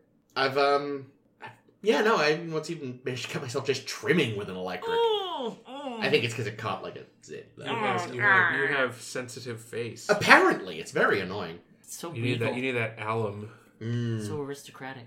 um, Just need to get you a barber with a straight Mm. razor. I've been using IPL, which is shining with flashing light at your skin until the hair dies. interesting. Does it Want work? to want to feel my leg? Kind, kinda. I did it this morning. Oh, feel your leg. Oh, you can do it at home. Mm-hmm. Wow. I need to know about this technology. I get I, w- I get ads for it on Facebook all the time now because I got one. N- now I'm just And thinking. now they give you the ad since you bought it. Now yeah, of course. Yeah, now that it's useless. Now it's like here's all the other kinds you can't get. I'm like I already got one. Shut up. So it's like when uh, Superman shaves, where he just uh, it, they have Oh yeah. at least once in the cartoon, I think even in the comics, he shaves by shooting himself in the face with his laser vision. Through the Jesus. mirror. Yeah, he like he he laser visions the mirror and just like. do, do, do, do. So it's like it's like what Ames is doing with the tiny phaser razor. I'm surprised his his hair isn't invulnerable. Well, I Well- think that's why they say he has to. He has to do it to- with his own. Why if he he tried it with weapon. scissors, the scissors would Yeah, break. yeah, like the razor wouldn't work. That's why he has to But laser uh, his face. with, with the Kryptonian power of X-ray vision, or not X laser vision. Having Ah. said that, all that though, you know what though? If anyone on Voyager is not using a simple phaser razor, it's Tom. That's He's true. got a Oh. strop Yeah. to sharpen the fucking thing. Like he does it super old school. B'Elanna just sits there and rolls her eyes at him. But here's the thing, because like it's just because he's a fan and he's not actually like he never learned how to use that. Oh, yeah, he's at all. always got freaking. Oh, it's awful. he like that's why he became the medic on Yeah. just 'cause so he could do use the dermal regenerator every day to fix his shaving. Well, he's just pinched one at this point. He shaves and then regenerates his face. Yep. Now I'm just I'm just picturing him pull a Kevin McCallister with the aftershave. Ah! Yeah, speaking speaking of B'Elanna, like Tom, Tom brings up something interesting at the end that maybe Jake's idea of the time being a much longer dis- uh, difference would have been more interesting because he says, for for me, I was it was two months without B'Elanna, and I assumed we were never going to see each other again. And for B'Elanna, it was two days, and she didn't give a shit. Yeah, yeah. That, she didn't notice I was gone. Uh, yeah, it'd be something interesting to explore, but we're not gonna. Mm. Also, let's be honest, we already had a better version of that with poor old uh, Chief O'Brien Oh, and his Miles. pretend prison sentence. Yeah. Yeah, I mean it's very similar. Or like um Inner Light is another Yeah, kind of Yeah. similar situation. Yeah. But again, it's very much shorter in this case. Because they're only there for two months, which again I just I feel like isn't long enough for a lot of the things that they talk about. yeah. Here's a question. Are all Vulcans vegetarians? Because I feel like they kind of. I know Spock definitely was. I don't know if all that all Sp- all Spocks are. All Vulcans are. Because what has Tuvok been eating? If we mostly have been eating I mean, spider crabs. Here's the thing: they might be vegetarians, but they're also Logical. logical, pragmatists. So he was eating spiders, whether Yeah. he was a vegetarian or not. Mm. He was If eating that the was the spiders. most logical This is source what we of have, nutrients, yeah. yeah. Yeah, I th- yeah, I think when there's an when when the options are there, they will be. Yeah. But they are realistic and understand that it's you know Yeah, well, I mean, I imagine like the Vulcan thinking on it is something along the lines of it is illogical to kill another creature for your nutrition when you don't have to. Mm. Like you, like there's no logic in make you know cooking Enslaving a s- yeah cooking yeah. a steak because that cow would still be alive and I could just eat a replicated steak or if I Yeah. or a salad or whatever. Yeah, when you I think they generally like at this point they just don't even eat replicated meat because they already culturally they're yeah, they don't have vegetarian. they don't so have a it's taste just for like it. yeah, they it's they're not missing anything. But yeah, when it's the only option available, you know, Yeah, what are you gonna do? I'm not going to yeah. die because I didn't eat the steak, didn't eat Yeah. the spider, you know. Plus, Right. spiders are fucking icky, and let's, let's get rid of them. That was that was some decent CG on that spider. Yeah, it was. I Mhm. was uh, like. I mean, is there has has there been a remaster of Voyager? Or is that the original No. CG? No, I think that's the original. yeah, I'm impressed. Yeah, their, their CG the past like season season and a half has really stepped up pretty solid. compared to considering some of that early DS9 CG. Ooh. Boy, they meant well. But, That was right. mm. How much of Babylon 5 have you seen? Oh yeah, or. Rough. I guess they had more money for CG because so there's so much more going on that takes place just on the ship. Well, also, like, Babylon 5 is older. Older and- older than this. At this Like, at this point, where are we? Like, 98, 99? 99. Yeah, 99. Yeah. Yeah, so th- that's. I feel like it's pretty. It, it looks Tonight good. Be, it looks good because, like, in our minds, we're still thinking this is contemporaneous with. Reboot. Y- yeah, but this is actually, you know, this is closer to like this is after Star Wars Episode One or around the same time. Oh, so true. It's, Yeah, so that was CG, 97. C- so CG's actually It's gotten better, but to see decent stuff on TV was Yeah, still still yeah, pretty yeah, good. where the budgets are way less. They Yeah, also, I and noticed less that they that Yeah. they only showed the shot. There were specific shots of the spider, Mm. but they didn't composite it with the actors at all. No. So Yeah. yeah, like you see Paris chasing nothing. nothing. Yeah, Yeah. and it's very obvious Well, he's chasing nothing. And Caitlin pointed out like it was the same crawling out from under a rock every time. Yeah. Every time. Mhm. But still, you know, I'll give it to him. Yeah, they did. They did one good rock scene. Good for them. And then they had the rubber one. Yes. that was dead. Mhm. yeah, which Yeah. which even that didn't look bad. I No, was it didn't. That's, like, that's, No. a, that's a cool little prop. Yeah, a little Yeah. puppet. And it, you know, Okay, here's another entirely mad question. How many layers of clothing right? are Starfleet officers wearing? Because they had variants. Yeah. Because we see Tuvok with you know his his normal jacket. Underneath the jacket was the turtle was the grayish turtleneck, which we Yeah. saw him have zipped open with nothing beneath. You got to see some nice Tim Russ chest. He's a handsome man. Mm. Later on, he's in a tank top, which must have been under the turtleneck. But you see Paris without the jacket, and he's just got a t-shirt on. And Well- not a tank Well, top. Tuvok's got Tank Girl's tank top. Um, no, I, I'm gonna say that there are Tuvok are. dresses in more layers than Tom. Well, I think we know from from DS9, although that was a runabout, but we'll assume with shuttles too, that shuttles have emergency clothing Mm. Oh, on yeah. them. So there's probably Oh, like I think of that. additional sets of clothes and jackets and you know whatever you might need. It's They also must fucking stink. Oh yeah, Yeah. Yeah. Oh yeah, for sure. Woof. it's also but just possible to assume that you know the you know as long as you're wearing your proper uniform and shirt, they don't care what your undershirt is. It could be Yeah. a t-shirt, it could be a tank top, Right. it, it could be pasties. Yeah, Yeah. yeah. It's, And- Frankie says relax. Yeah, and something that occurred to me at the, at the very last shot of Tuvok in this episode is that man, for all their talk of like logical efficiency, Vulcans love fancy clothes. Oh, his hyper specialized tools for everything. It's so unnecessary. All these unnecessary things for ritual and for meditating, for all this stuff. And look at that fancy ass purple robe. Hmm. So, like, if he's gonna wear more layers, he's gonna wear more layers, and that's probably a nice designer tank top. T- Tim Russ looks great in purple.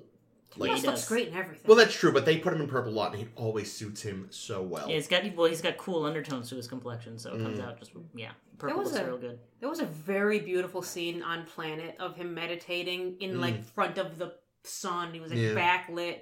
Really pretty scene. Yeah, yeah. Golden hour or dawn, who knows? but yes, you're right. They they do clearly put a lot of uh, pride, not that they would admit it, into their textiles. Mm, They just they love it. Those fancy bitches. yeah. I mean, overall, I thought this was a decent episode. Yeah, Uh, it's I not liked. bad. I liked a lot of it. I think it could have been better. Yeah. I would have liked to see more, like we talked about, Yeah. And more you, struggle with with Tuvok. yeah. And you seem to like Noss. I like Noss. I liked. Well, I like. I like Lori Petty. I think she did a really good job. I like. yeah, I like the energy she brought to It's it. hard to do the Leeloo Dallas multipass thing Yeah. and I do mean, it the, well. the progression that she made was good. Yeah, I And think by the good. end, on ship, I'm sure she's just speaking with the universal Oh, yeah. translator That's on, what I was and you could tell it was different. Completely. different. yeah, it Yeah. wasn't like when she's on the planet and she's talking. It's you know, it's sort It's- of yeah. slow What is and the word for this? And Yeah. she uses. Damn it. Yeah, and like you can. There was a s- point where she used like the word. I think fascinating, which is a Tuvok word. Yeah. and you Yeah. can tell it was it, like that was just a word that she picked up from him. Oh, that's Yeah. nice. Um, yeah, that was nice. Yeah, I like when also when she didn't have the words, she would get frustrated and use Mhm. her own language words. Yeah, Yeah. Yeah. Um, no, I I- bring it up because I, I know Den of Geek ranked her as the eighth best Voyager guest star. Yeah, fair enough. And no, I liked her, so. Yeah, I thought she did a good job. yeah. What were you going to say, Liz? Well, I was gonna say in terms of the progression of learning language, she what was a nice touch is that she had certain linguistic inflections she was using in her in in Noss's native language that she kept particularly pronounced in the early stages of her learning English. Oh, that's like interesting. like her inflections were still keeping that you know to to the quote unquote native inflections I wonder if I wonder if they brought in like a dialect coach for those kinds of I would things. hope. So. I would assume they have. They just have a whole Rolodex full of them for Star Trek. Mm. Yeah, because they do so often. Yeah, Yeah. they have to. Well, they have to treat, teach people Klingon and shit. But you know, to teach someone to speak English as if you are just learning speak uh, learning English, Mm. but also learn like learning your like uh, I don't think we know her race, but we know whatever I her so. language is. Right. Yeah.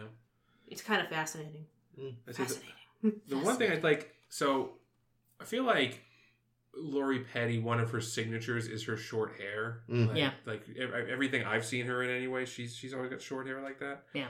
It doesn't help that she looks kind of like and has a similar voice to and the haircut of Nana Visitor. I would say her voice is much more distinctive, but yeah, I see the the, the overall vibe definitely. yeah. Oh yeah, she definitely. She I think she has a much higher register than Mm. Nana, but yeah, it's it's it was because like there was two seconds when I was watching, so I'm like, is that Nana? Yeah, and I was like, oh no, it's not. It's Lori Petty. yeah, I had the same. And then the more I looked at her eyes, like, no, I know those eyes. And then she opened her mouth, like, oh, son of a bitch. I know that mouth. Ugh. Oh, Malcolm mm. Yeah. McDowell's in Tank Girl. Yeah. oh my god, he- that's yeah. right. Well, now we can watch it as a Star Trek connection. there you go. Weird. There was one line she gives when she's asking Tuvok all these questions, and he's like, "Why, why are you asking me so many questions? God damn it, I'm sick of you already." Mm. And she says, "Because it is you." And I thought that was so Mm. cute. Yeah. Good work. Vulcans work, are bad at Petty. small talk. Worse than me, really. Yeah. Last note that I wrote down the because I know this was a losing his name, Sagan's kid. Oh, Nick. Nick Nick Sagan was one of the writers on this episode, Hmm. and he says like the, one of the ideas uh, that spawned this episode was just like the phrase "emotion creates its own logic," which is Mm. a nice little thought, a nice I little Star like that. Trekky thought. That's what I want to know about. I suddenly like I'm interested in Vulcan culture because I want to know like what everyone else's approaches are to Oh. emotions. You got to wait for Enterprise because that's that. There's Oh, a ton sure. of Vulcan shit in Enterprise. Yeah, I guess that's fair. Yeah, And ma- some of it's really good. so yeah, yeah. Some of it's really good. Some of it makes you go, yeah, no, most of you guys are actually assholes. Some yeah, some of it's like Fucking Nero was right, man. Oh God! Oh. Like yeah, you really you look you look at them and you're just like, oh, a lot of the Vulcans we've met are the exceptions. Hmm. you people are dicks. You're the worst. One more note. sure. Yes, do it. I'm a doctor, not a battery. Yay! Yeah. Oh, speaking of things that run on batteries, the holiday. Hey. I don't know. I don't know if that's a good segue. But That's why they couldn't, they're that's why they couldn't shut it down. Yes, they have Yeah. 50 t- triple A's. There we go. Uh, yeah, so we saw lots of good holodeck action this week. We've seen lots of holodeck action throughout throughout the shows. A lot on TNG, so much. Um, we're going to see some more now. and We're going to talk about it as well because um, we're going to talk about different holodeck programs, like just individual programs that we liked.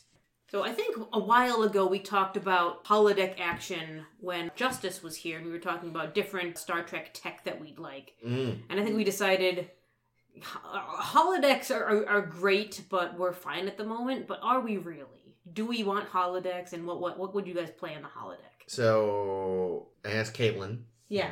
if she had anything before I left, and she her exact phrasing Okay. is. Just send this to me. And if I'm ever injured in combat and need to get my life back together, I would love to have an extended stay at Vic Fontaine's. Oh, Whoa. Yeah, I mean, Vic is uh is great. Uh, I mean, some of his episodes are garbage. Some are okay. Would you go? Would you want to go to his nightclub? No, I mean, I, don't know, I, I mean, I wouldn't go to Vegas to a nightclub Yeah. there, so I don't see any reason to go to Vic's. Like, you know, I mean, I would go for like if I wanted like some nice classic cocktails, dinner, dressing up, an excuse to dress up in you know in fancy clothes, and enjoy like some crooner standards for an evening. Yeah, I'd go. I wouldn't spend all of my time there, Yeah. but like that would be like it would be like which restaurant do you want to go to? Yeah, let's go to let's go to you know eh, Rat Pack restaurant. yeah, is like I guess yeah, I could say as a diversion. I don't know. If if if I could pick any different restaurant to go to, then I mean, there were- there I'd go to the bunch. I'd go to the Taco Bell holiday program. if I'm The Demolition Man specifically. there Yes. you go. Yeah. Perfect. if if I'm in the mood to be called Pally a lot, Mm. when is that? when I mean- when when Chris is sick with the flu. yes, Yeah, yeah. Call me whatever you want. that, that that's I think what it comes down to. I'm really not super interested in '60s Vegas, hmm but I'm fascinated by self-aware hologram Vic, Mm. Hmm. the best counselor in Star Trek history. I mean, that's the thing. Though. Like most of the holodeck programs that we see, we see them because they've gone horribly, horribly well, wrong. yes, and also there's just like I'm kind of in agreement with Janeway. It's like this is how you spend your time. okay, but again, she's spending her time. Well, in no, I jail. well I know. I would say the same thing to her. Yeah. Oh, although I guess I have to say, non-malfunctioning Bashir's Bond program. I think Yes. you'd like That's that. pretty 100%. fun. That's a fun. Well, it's really more in like Flint than Bond, but that's splitting hairs. you know what I think would be a cool holodeck program that they don't do would be you are Godzilla. Mm, Ooh, yes. You know, yeah. like- that would be great. that would be cathartic. Wouldn't Yeah. it? Yeah.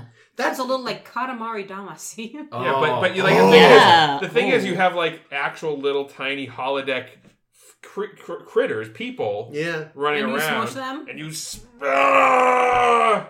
In video games, just fucking shit up is like half the fun. Oh, yeah, So yeah, yeah. I feel like I, the fact that they don't do that on the holodeck, it's just Yeah, they shocking most- to me. They mostly either do like sports, like there's a whole list on on Memory Alpha. It goes on for fucking days, and they're in categories like they play a lot of sports, they visit places that are pretty and like watch the sunset, or they play out holo novels. Mhm. And that's the I think the three big biggies that they do are are, are those kinds of things. Yeah. Um, Or like recreations of like the Alamo, like recreations of things from history. They'll, they'll Oh yeah, lot. battles. Yeah. I would yeah. not want to do a Yeah, battle. No, wouldn't- I'm not interested in that. That's the thing. I wouldn't want to do like a holo novel. It's like I don't want to just act out a story I already know. I want to interact with something I can But what? affect. But it's if it's a create your own adventure and that kind Yeah. of Yeah. yeah, and that I seems to be how they are. Yeah. It, yeah, it varies though. Like when Geordi and Data were in Sherlock Holmes, they were just doing the existing stories, That's and it's like, what's the point? We Well, that's already know the answer. I feel like that's also because, and they kind of make the point of it in that episode, is that Data isn't creative. So he Mm. doesn't know how to do his own Sherlock Holmes story. He only knows how to do the ones that are already programmed. I suppose that. Which is why, like, that makes in that episode, uh, they create life with a few simple Well, commands. the, the whole point of it was that oh, Data knows how this fucking thing ends Yeah. because he's done it a thousand times and he knows who the killer is. And Geordi's like, well, where's the fun in that? yeah. Mhm. And that's how they created Moriarty. I mean, Mm. uh, it's comparable to video games, right? Like you Mm. have your you have your sandboxy games, Mhm. and you have your games where it's just a string of cutscenes, Yeah. and then everything in between. your quick time event games, Yeah. tell- Like- Telltale games. I I remember the first time I played a Final Fantasy game because I was because I heard you know like oh this is an RPG game you'll like RPGs an RPG game for me at that point aside from pen and paper tabletop role playing games was like Baldur's Gate Mhm. Mm. There was there was there were story points to go and hit and advance the story but I could just go around and talk to a weird wizard in the woods Yeah, Mhm. you went from CRPG to JRPG, and those Yeah. are very different things. completely different and I had no idea until I played. I was like why do I what why can't I go do other things why do I have to do this thing and I'm stuck all with it on rails. What, yeah. what are the C and the J? In... computer versus Japanese RPG. Ah, okay, okay. Yeah. See, I thought of a, a good example of holodeck program that's kind of it's interesting because it's going to be different every time you play it, and that's Seska's Mutiny program. Mm, yeah. yes, and that I have that jotted down. And that one's a lot like a it's a lot like a video game. Right? Yeah, I Yeah. think that would be a kind of interesting one. A because it's different every time you play it. It's Mhm. it's it learns with you about what thing you're doing. And then it nearly kills you. Yeah, TBD if I'd play it with or without the Seska expansion. Um, but also, I think it's actually kind of cool that it is the people on the ship, so it would be people that you know. Mm. Yeah. That's Yeah. almost interesting because it's like It's oh, like I plugging don't- your friends into The Sims. Yeah, Yeah. exactly. Yes, That's that's, what it is. exactly right. That's uh, but uh, like what I loved about it was that everyone was had was playing it. And so they're all just sort of like it's like anytime it- like a new BioWare game would come Yeah. out, right? And then you like you and I or anyone else are comparing like what choices you make. If you went Paragon or, or Renegade, if you did this thing, if you punched this person in the face. It had like you know, it- but it it was all familiar enough. But you had like your your little fun choices to make and compare. Yeah. But then with the added bonus of it's your friends in The Sims. Yeah, yeah. Am I going to side with uh, with Janeway today, or am I going to not side with Janeway today? Mm-hmm. Mm-hmm. And then you get to have that little humorous interaction like, ah, I rebelled against you today.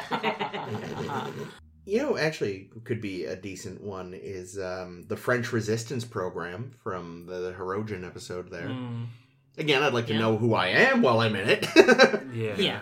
that could be good. Yeah, I mean, punching Nazis is always Oh, yeah, a good just- pastime. just the so. punch That's Nazis. nice, yeah. A little bit of Um, intrigue if you wanna if you wanna do some underground spy work. As a big fan of uh, Arthurian legend, I would love to have been there when Kira punched Lancelot. yeah, he had that coming. He did so much. Oh God. I uh, when I looked up, you know, the list of of holo programs, holo novels, and everything we've seen, I realized like I would be a holo novel person, hundred percent, because it's Mm. very much like an RPG game. Mhm. And I saw, I for, I'd rem- been reminded that in TNG we saw Three Musketeers. yes, The did. one thing I will agree with Barkley on is yes, it would be fun as hell to play Three Musketeers. Mm. Oh yeah. Oh yeah. That is already over the top and and good good times. Yeah. Yeah, Stop especially- there though. The sequels are depressing as fuck. Yeah, especially with the safeties on, because then no one can stab you with a with a thing. Yeah, no, I would in fact want to make sure I would want to add the add the mod that makes a boing. and- Oh, with one exception to the things I jotted down that I would like. Um, Crusher Four, uh, Doctor Crusher's dance studio. I'm like, yeah, that would be a Oh. great place to. I would totally Oh, I like have like a dance that. holo, holo program oh, that's well. To Yeah, go and get my exercise in. Yeah, there were a couple of those kinds of things. As I, was, I also looked through the list, and a, a couple stuck stuck out to me. Like a, there was the Cardassian La- napping on rocks program Oh yeah, uh, that Oh. Ziyal and Garak did. It's like, I would oh, totally go sun myself on I a forgot- rock. hang out on those. Rocks. I forgot that was a holodeck. Yeah, Yeah. that looks really Yeah. nice. Yeah. And also, I know none of you would none of you would be interested in this. Maybe Liz might. Hmm. Um, there was a there was a rock climbing program Oh yeah. No, I'm That- too acrophobic. that Picard's fake son did, and it's like I've only kind of I just climb bullshit in the woods, and none of it is that vertical. But going and doing that somewhere where I can't hurt myself. That's I- the thing. I was about to say, I'm curious to know why you think I would be interested in climbing rocks high on to Well, high you're heights. very strong, Liz. Oh, I thank think you, you. could help me get up the rocks. That- I, that's until I have a panic attack when I look down. I was saying that that's the thing I wonder. I wonder if because on the one hand I know I'm safe. On the other hand, Yeah. it is the ultimate in hyper realism. So I kind of wonder if the reality of the holodeck would override my logic, Mhm. and I'd be like, would I still be acrophobic? That that is an interesting question. That- like, that is interesting. Is it so Hmm. real that I'm like, okay, I know if I let go, I'll be fine because the program will stop me. But it's all so real that I just be like, nope, nope, nope. Yeah. You could have it like cartoonify, maybe. I bet. That's what I mm. would probably do. I'd probably do that and then also apply my usual method of learning how to play a video game, which is trial and error, which is Yeah. utter failure until I'm suddenly really good at the mechanics because I've done everything wrong. And I might just try to get myself to just drop. But I don't know if I could do that from a mm, sheer Yeah. rock cliff. Because that's what, like I was thinking about it. Like I don't think because it's hyper realistic. I don't think I could do orbital skydiving.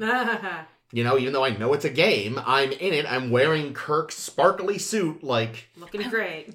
I mean, the interesting thing is if we apply reality to that sort of thing, like things like video games and and and realism, like they do affect how we interact with reality and, and what we consider make believe versus reality. Like they do in like with like 21st century technology. It would be interesting to see something that is that is effectively like your brain will look at it and say, "This is real. This is 100% real." I, you know, like I'm feeling like my brain is feeling you know a certain amount of equilibrium. It's feeling all of these things, or maybe it's not.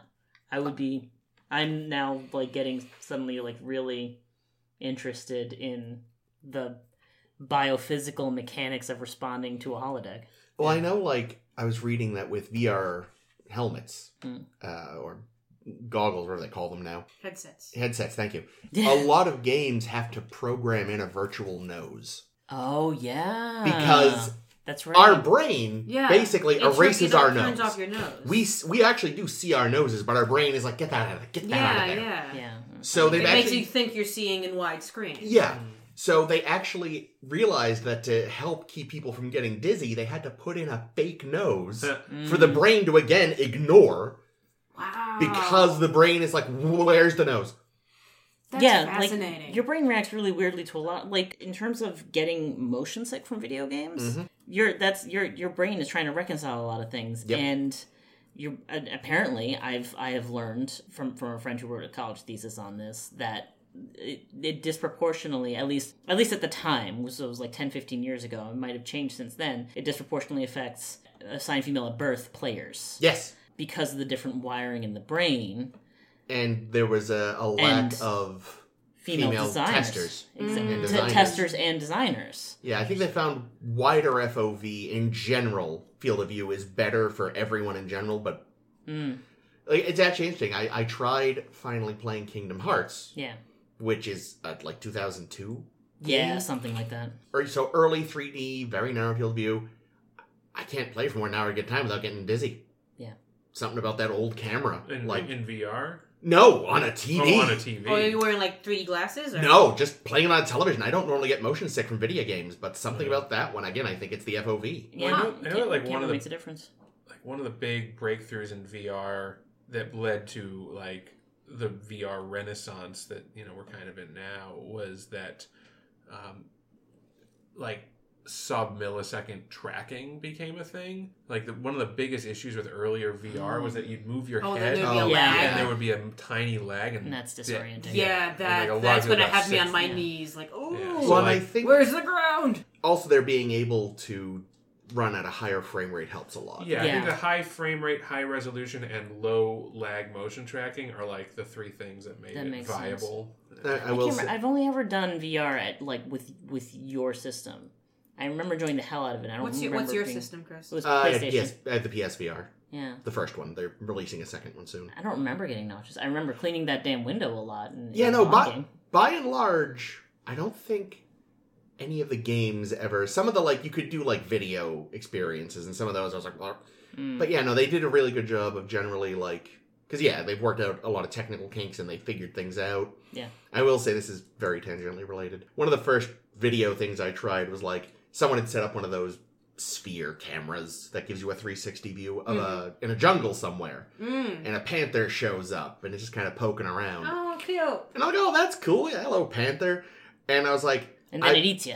and then I was like, I wonder how weird it will feel to reach out and have it not be there. Yeah. Because I'd seen videos of people like forgetting they were in VR and trying to lean on things and collapsing. And they're like, all right, I'm not going to do that. It's like, but I know there's nothing there. So what's how, what's it going to feel like? How how is it going to affect me to reach out to a thing that isn't there that my brain insists is there? What I did not know was that with while I was wearing the VR headset, my cat had come next to me. so I reached out to touch air and found a head. Oh man. And for a split second was exceptionally confused. Yes. And it was had- a cat head too. Yeah. Which is even better. I, I have an almost identical story in which Jake and I were playing something. It was a going to a wizard's workshop or something weird, and Yeah. there was a critter on the floor. And Jake says, Jake saw that one of our cats was Uh. being a dick and hanging out underneath us. And Jake says, "Yeah, reach down, reach down." I'm like, "What? What?" And they be like, "Oh, it's the cat. The cat's the thing." I'm sorry, That's- just I can't get over it. Yeah. Because as far as the cat's concerned, it's like, oh, I'm getting pets. Yeah, for me it was just like do do do what the fuck? Oh, hi Phantom. Um, again, especially going in very much expecting nothing and having something there was like, Yeah. well, there goes that experiment. But on the holodeck, if the panther was there, it would would eat eat it would eat you. it, would, it would it would like gum onto you I'd say yeah, it would- it and would- not hurt you, and The- you'd be like, "Oh God, the safe- end program." the safeties would kick in, the teeth would disappear, and it would just be like. "Meh, meh, meh." And how would the safeties work? Would the teeth disappear, or would it just turn into a kitten that is just kind of like gnawing at you? You're like, get Mm. off. Either method is I acceptable. think I think the teeth would just disappear and be like, oh no, it, it oh no, it got distracted by something because it can't hurt you, so it has to get out of Yeah. here. The panther, Either- panther would pounce on you, knock you to the ground, press its weight, and then as it leans in, it goes, "You are dead." Mm. Mm. You've lost the game. It's that that uh, that FromSoft style. You died with the. brrr. Yes. Mm. Yeah. Yeah, the, the safeties, that's an interesting thing. I always wondered how that works. Like, because there's certain things, like, you get shot, Mhm. so of course the safeties are going to kick in and Yeah. turn the bullet into nothing. Yeah, Yeah. like we saw with Queen Arachnia, who got shot and was like, I'm not dealing with this. Yeah, nice Yeah. try. No. But I do wonder, like, the, the computer must be actively, like, monitoring your health. Oh yeah, and I feel like that's been mentioned once or twice here or there. Maybe. Like when, like oh, like like something about their vitals. I mean, I, I imagine, but like, I'm, I'm also like wondering, like, okay, what about something that isn't intentionally lethal on the holodeck, but like you had an accident, like you tripped, and Mm. you know we're gonna hit your head on a rock. Yeah, but the catch? rock is holographic. Right? Would the computer be like, oh shit, he's about to hit his head on this rock? I should turn that rock into Jello or something. I mean, people have gotten injured doing athletic stuff in in hol- in like holodecks and holosuites, like Yeah. Miles in his shoulder. Mm-hmm. Oh yeah. Um, You're right. That yeah, that's really they, something. they go like whitewater rafting and they'll come back bruised. well, that's Yeah. that's yeah. 'cause- Those are cheap Ferengi holodecks, though. so- that's the thing though, like, can it predict? Oh, you're about to pull something because that's what he does. He pulls like his. So you're right. No, There are certain. dislocates it too. Oh, does he? Mhm. hmm It might be. I mean, in the case of of your example of falling and hitting a rock, that that might be a s- uh, an easier fix for safety protocol, by just by Yeah. by having it sense the sudden sudden velocity. Mm. hmm Yeah. Meanwhile, with with Miles, it's because he's holding the ore a certain way. He's more. He that's injured more his himself. own fault than the Yeah. holodeck. Than That's anything true. on the holodeck. Even if maybe the ore is a holographic thing. thing so unless the holodeck knows Miles can't fucking kayak for his life, I should the, the the fucking paddle should disappear when he's about to do something silly. But Easy even mode. like when they're playing baseball, like whipping the ball at each other's head. It hurts. Uh, Rom hits Quark in the head several times. mm, cheap Ferengi holodeck. Yeah. Mm. But you know, you're running, you tear your ACL. There's nothing the computer can do to stop that. Nope. No, it's internal strain. So I guess it's uh, the difference. It's the question of is the holo is it the holographic environment that's going to hurt you, or is it something that you are doing that's going to hurt you? Yeah. I think usually it's got to be something you yourself did. Like if you're Yeah. playing velocity or racquetball or something with a ball that could fly at you really fast, I bet those won't hurt you because they're holographic. Yeah, it'll just probably go through you, or like it'll only hurt hit you up to a point. Mm. maybe. Yeah. like it, you'll feel the impact, but even if it's going, you know, a million miles per hour, it's not gonna. It just But I'd say it, it actually, even those balls that hit Quark, it actually did not feel as bad as it should have. yeah, he just wanted to be make make uh, make Rom feel bad. Ditto. Yeah. So Speaking of Quark, I know one thing when when I first brought up this uh, topic to Caitlin, sadly isn't here today to make the joke, so I'm gonna make it for her. Here you go, Caitlin. Because the first thing she said was, "Oh man, that that holodeck program with sexy Kira on the bed but with Quark's head from uh from Meridian. I've been waiting for you. Well, I mean, that's the real answer, though, isn't it? I mean, not that specific program, obviously, but I feel like But one of the Each their erotic own. programs. Or? I feel like the erotic programs would be getting a lot more use than the non-erotic programs. Oh by, yeah, by I mean, the four of us, or in general. I think in general, how I much internet traffic is dedicated to porn? exactly All of it. like that's the evidence. Act- You know what would be really The fun? rest is just a bonus. I think it would be really fun to do is to take like a holo novel, something that has a set story that you're supposed to kind of interact with, but within certain parameters, and see just how much you can fuck with it before the program goes like, ah, you broke it. There's actually a re- like one of the most recent Lower Decks episodes from this past season.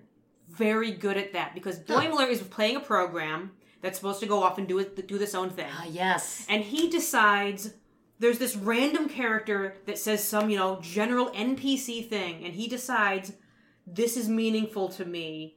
It's actually a very very good episode. That's a I like this episode. episode. a lot. I'm gonna follow this fucking NPC, and we're gonna f- go down this rabbit hole because I want to know what the answer is. And it's the computer slowly realizing. Okay, we have to fill this in, so it takes a moment for the character to be able to do something after that because there was it's not in the program. That's it. Yeah, that's yeah. I want to do that. It's the computer figuring it out. It's Yeah, actually spontaneously really generated. good. Or really fuck with it. Do like you know, again, we are talking about Sherlock Holmes earlier. Do some take take a Poirot of some kind, and be like, oh, I'm gonna be. ah, Fuck, I don't know if Poirot off the top of my head, but let's just say you're doing you're doing a murder mystery that you know, and you know that you know Mr. Body is killed by Mr. Green. Sure. So you are like, fuck that noise. You go in before Mr. Green can and kill Mr. Body and see what happens. Hmm. You know, Mr. Green, eh, what the fuck? And then the detective's all screwed up. See what, you know, that would be great. Just really pushing the boundaries. I mean, that would be a test of whoever wrote the program. Yeah. Definitely, where you could, you know, it would it would be like an AI generator, just sort of like a, let's fill in based on the parameters that have already been laid out for all of these characters and the events of the of the game or the world. Yeah, Yeah. I would totally want to try to break the game. I, I imagine there's different types of holo novels too. Like like the Sherlock Holmes holo novel, as we found out, Yeah. has a distinct solution. Like there's Yeah. there is a killer, and I'm imagining if you go too far off script, it's just going to be like It'll drag you, You- back in. you or just say you know you get to the end screen and it says game over or whatever, right? hmm It's like um. Stop it, asshole. Yeah. What's the name of the Black Mirror Clear Adventure story? Oh, Um, Oh, my brain Oh. turned off. I didn't want Bandersnatch. Bandersnatch. That's it. There we go. Bandersnatch is very interesting. The first time Jake and I started watching Bandersnatch because it's a it's a game and it's a show slash game slash thing. I meant to get It's an experience. It's quite good. Um, the first time Jake and I started playing it, we thought to ourselves, okay, so this is obviously like the the choice that will progress the story. We chose the choice, and it just plays the end screen. It plays one of the ending variables, and you go in and you play it again. Hmm. And really cleverly done. Like a million fucking endings to this thing. Here's why I don't think I would want to do erotic programs. I'm not in my own room. Yeah. It would be really weird to be in a space that I know has been used by other people. For Oh, that kind of your own room. This same thing. I was gonna say you can program it And to someone look like could- your room. Someone could walk in at any time, or you get sudden, suddenly summoned out to duty. yeah, I'm like sure there's a privacy mode. yeah, but still though, if I'm in the middle of something and my com badge goes up, but no, but uh, that aside that though, can just- happen outside the holiday. yeah, but I'm just like again, my main thing is it's not my space; it's a public space that I know other people use. And again, the whole time I'll just be thinking, who else has done this But in here, okay, Chris, or something I got, I similar? got one. I got one word for you. Mm-hmm. Minuet. Hotels. Oh. Hotels. Have you Yeah, ever slept try- in a hotel? We try not to think of that. I mean, try not to think. I've that. used a hotel, but not for that. Yeah, but you slept in a hotel bed. Yeah. So you know what has happened in that hotel bed. Try not to think about And it. on the hotel bed. Here, but here's again, it's just like, and I know I, again the holodeck, it's the future. Like they can burn away all the stuff that came before me. It's just again, it's the fact that it, it like I don't know. I don't think I could fuck in a hotel because it's not my space. okay.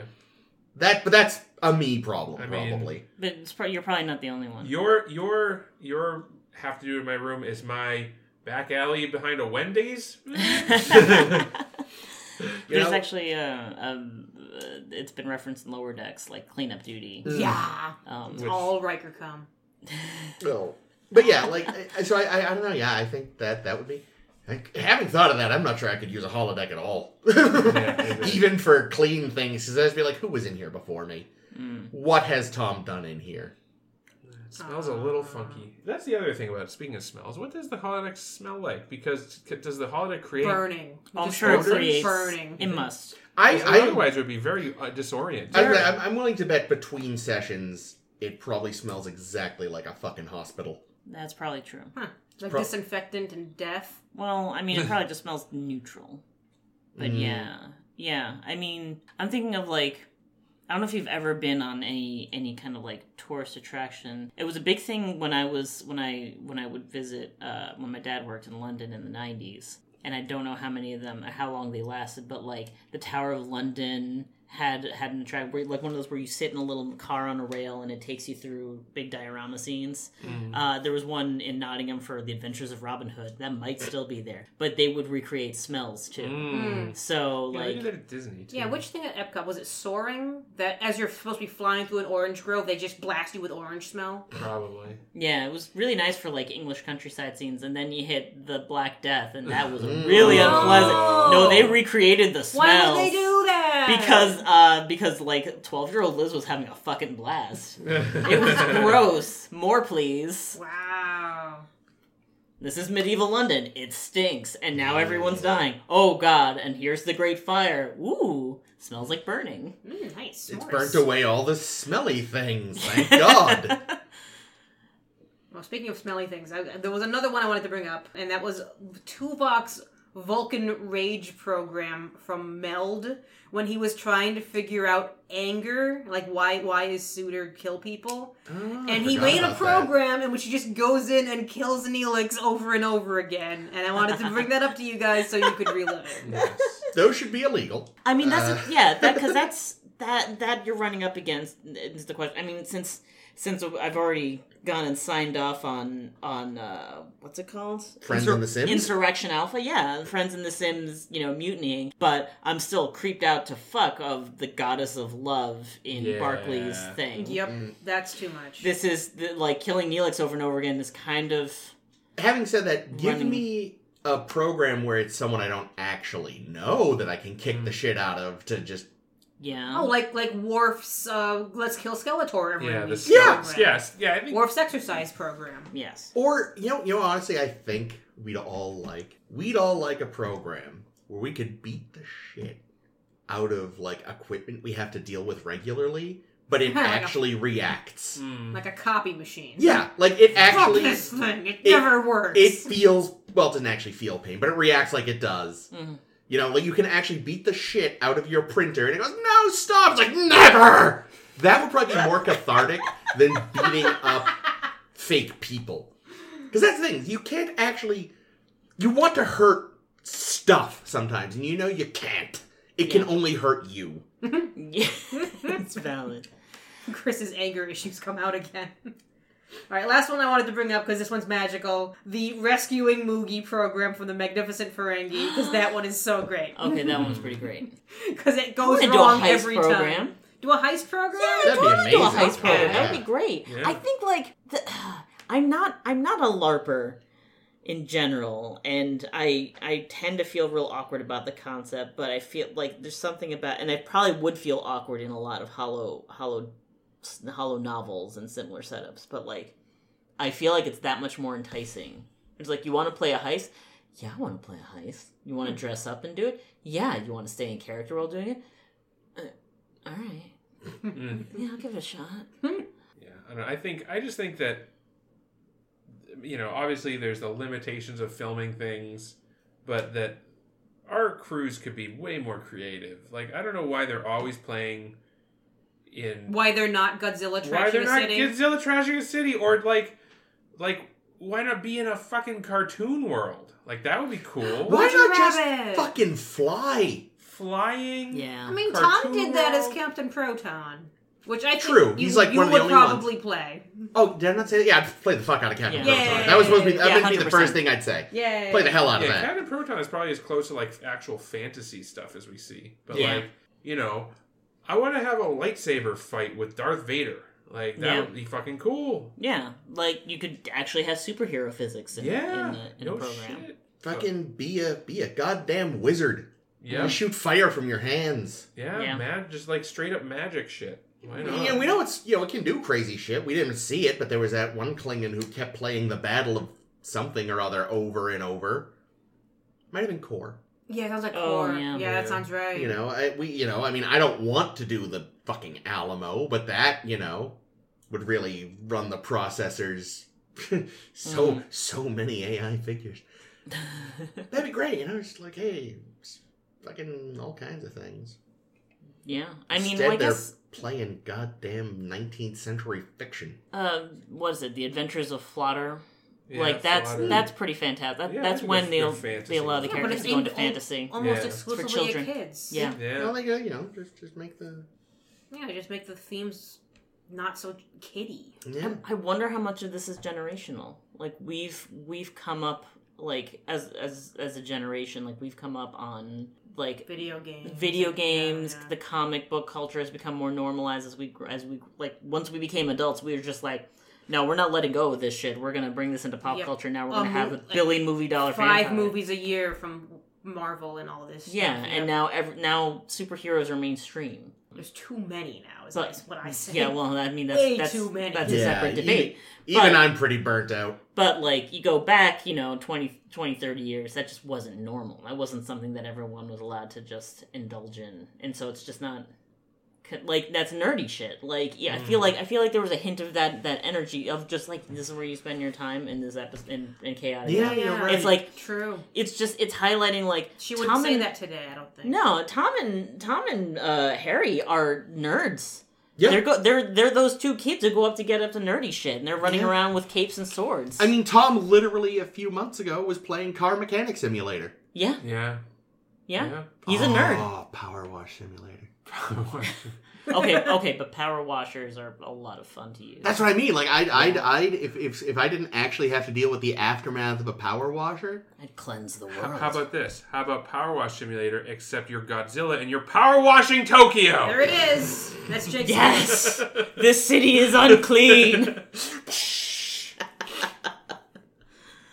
a really helpful Godzilla that cleans your city. yes. Aww. Dude, dude, dude. Then other Godzilla comes. He's like, "Are you fucking? Ki- I just tidied. up." Oh, Jesus. Aw.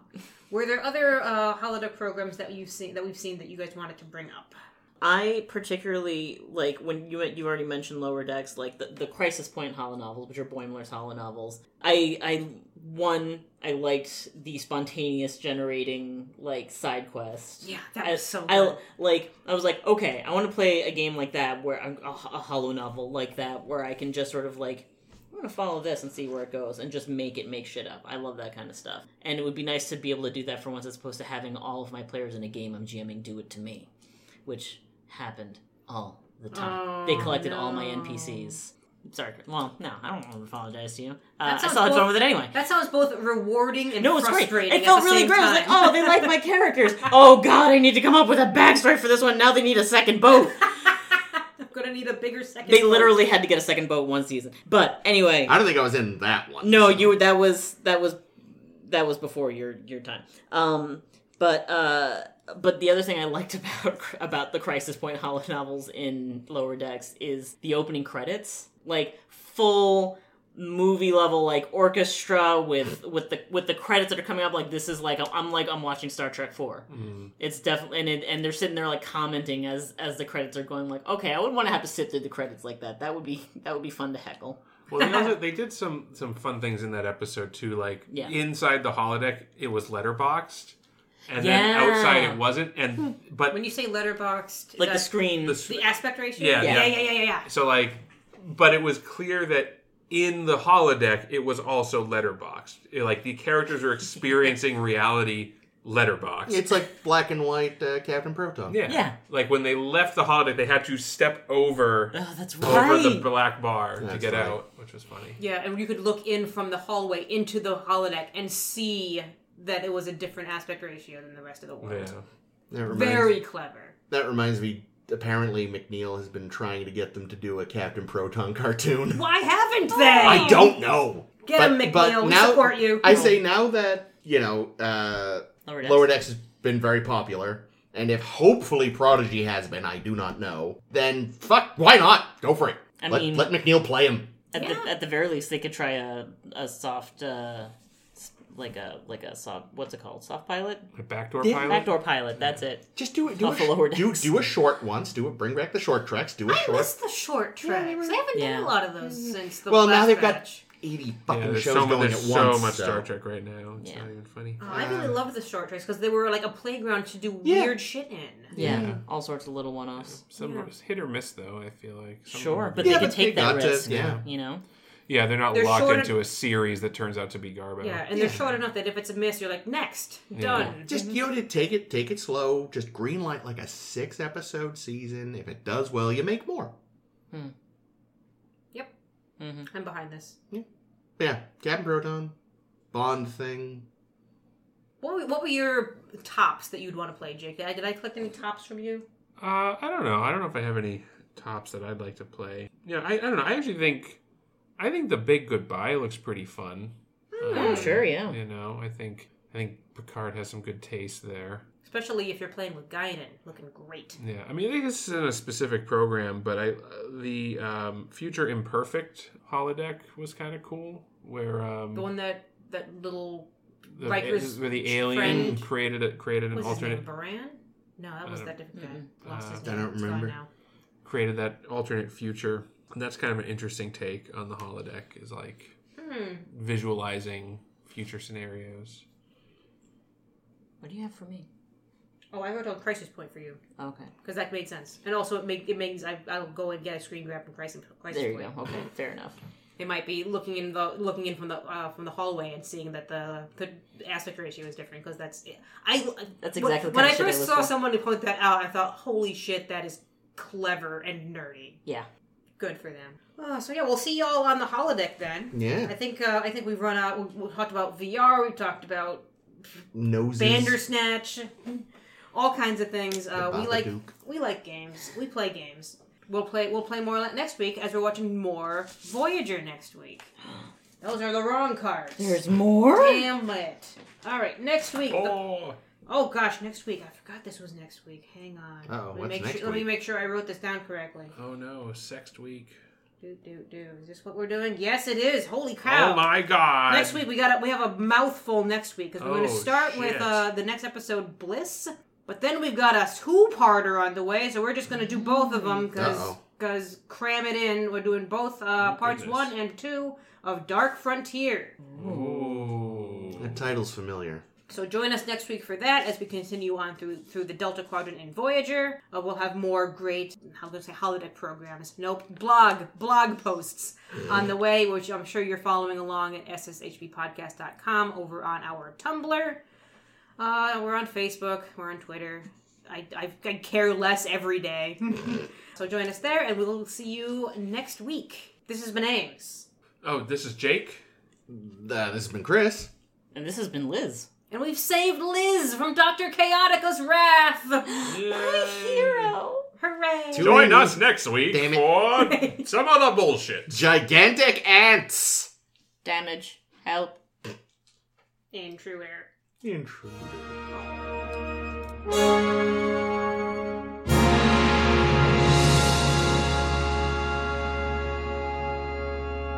If you want me to, if you want me to try and fill in, you know, I'm not sure I have as many dick jokes. Anuses. Brown eye. Oh yeah. T- touch dicks. Fisting. Ooh. Yeah, that's a, that's the greatest hits. I think we can get started. It's it's just not the same without it. It's not the same. It's somehow worse when it's medicinal or medical or I was technical. referring to the other, the the esophageal sphincter. It's just a horrible word. It's I just, also a bad sphincter. Like, there's no good sphincter. yeah, no, it's a terrible. All sphincters are unpleasant. So so far, it's either the the poop hole or the burp hole. Yeah. Are the are the well because it's any kind of no circular The muscle, right? So- duodenum. That I think. are the heart valves sphincter? technically sphincters or? I don't I know. I don't think they work the I think same they're way. Flappy. No, you're right. yeah, you're they're right. flappy They're valves. round, but they're flappy. I think the not- duodenum is. What's the duodenum? That's from the stomach into the Oh, small intestine. I think the so pee- it's so it's sphincters on both sides. Oh yeah, it's sphincters all the way down. The down. pee hole's a sphincter, right? Yes. Probably. So I started to Google it, and it, Oh filled, and it filled in for me how many sphincters are there in the human body. Twelve. Place your bets. I'm gonna go with six, We got six. We got twelve. But it could be as few as three or as many as eight. I feel like it's either going to be not a bunch or a surprising Ooh. shitload. iris, iris, sphincter. Maybe Are they? I don't know. They might be. I don't know how they. I'm going to go with 20. I'm seeing fifty or sixty. Holy! Oh, that's a lot of sphincters. All right, let's actually let's actually get There are over sixty in the human body. Damn. let's actually get the room tone. 'cause, Yeah, I will look I'm that glad. up I'm glad you got this great post co- post content credit. There you Yeah, go. well, Can we do a yeah, blog Post-credit on the sphincters of the body? Do it on your own time, Jake. It's for you, Caitlin.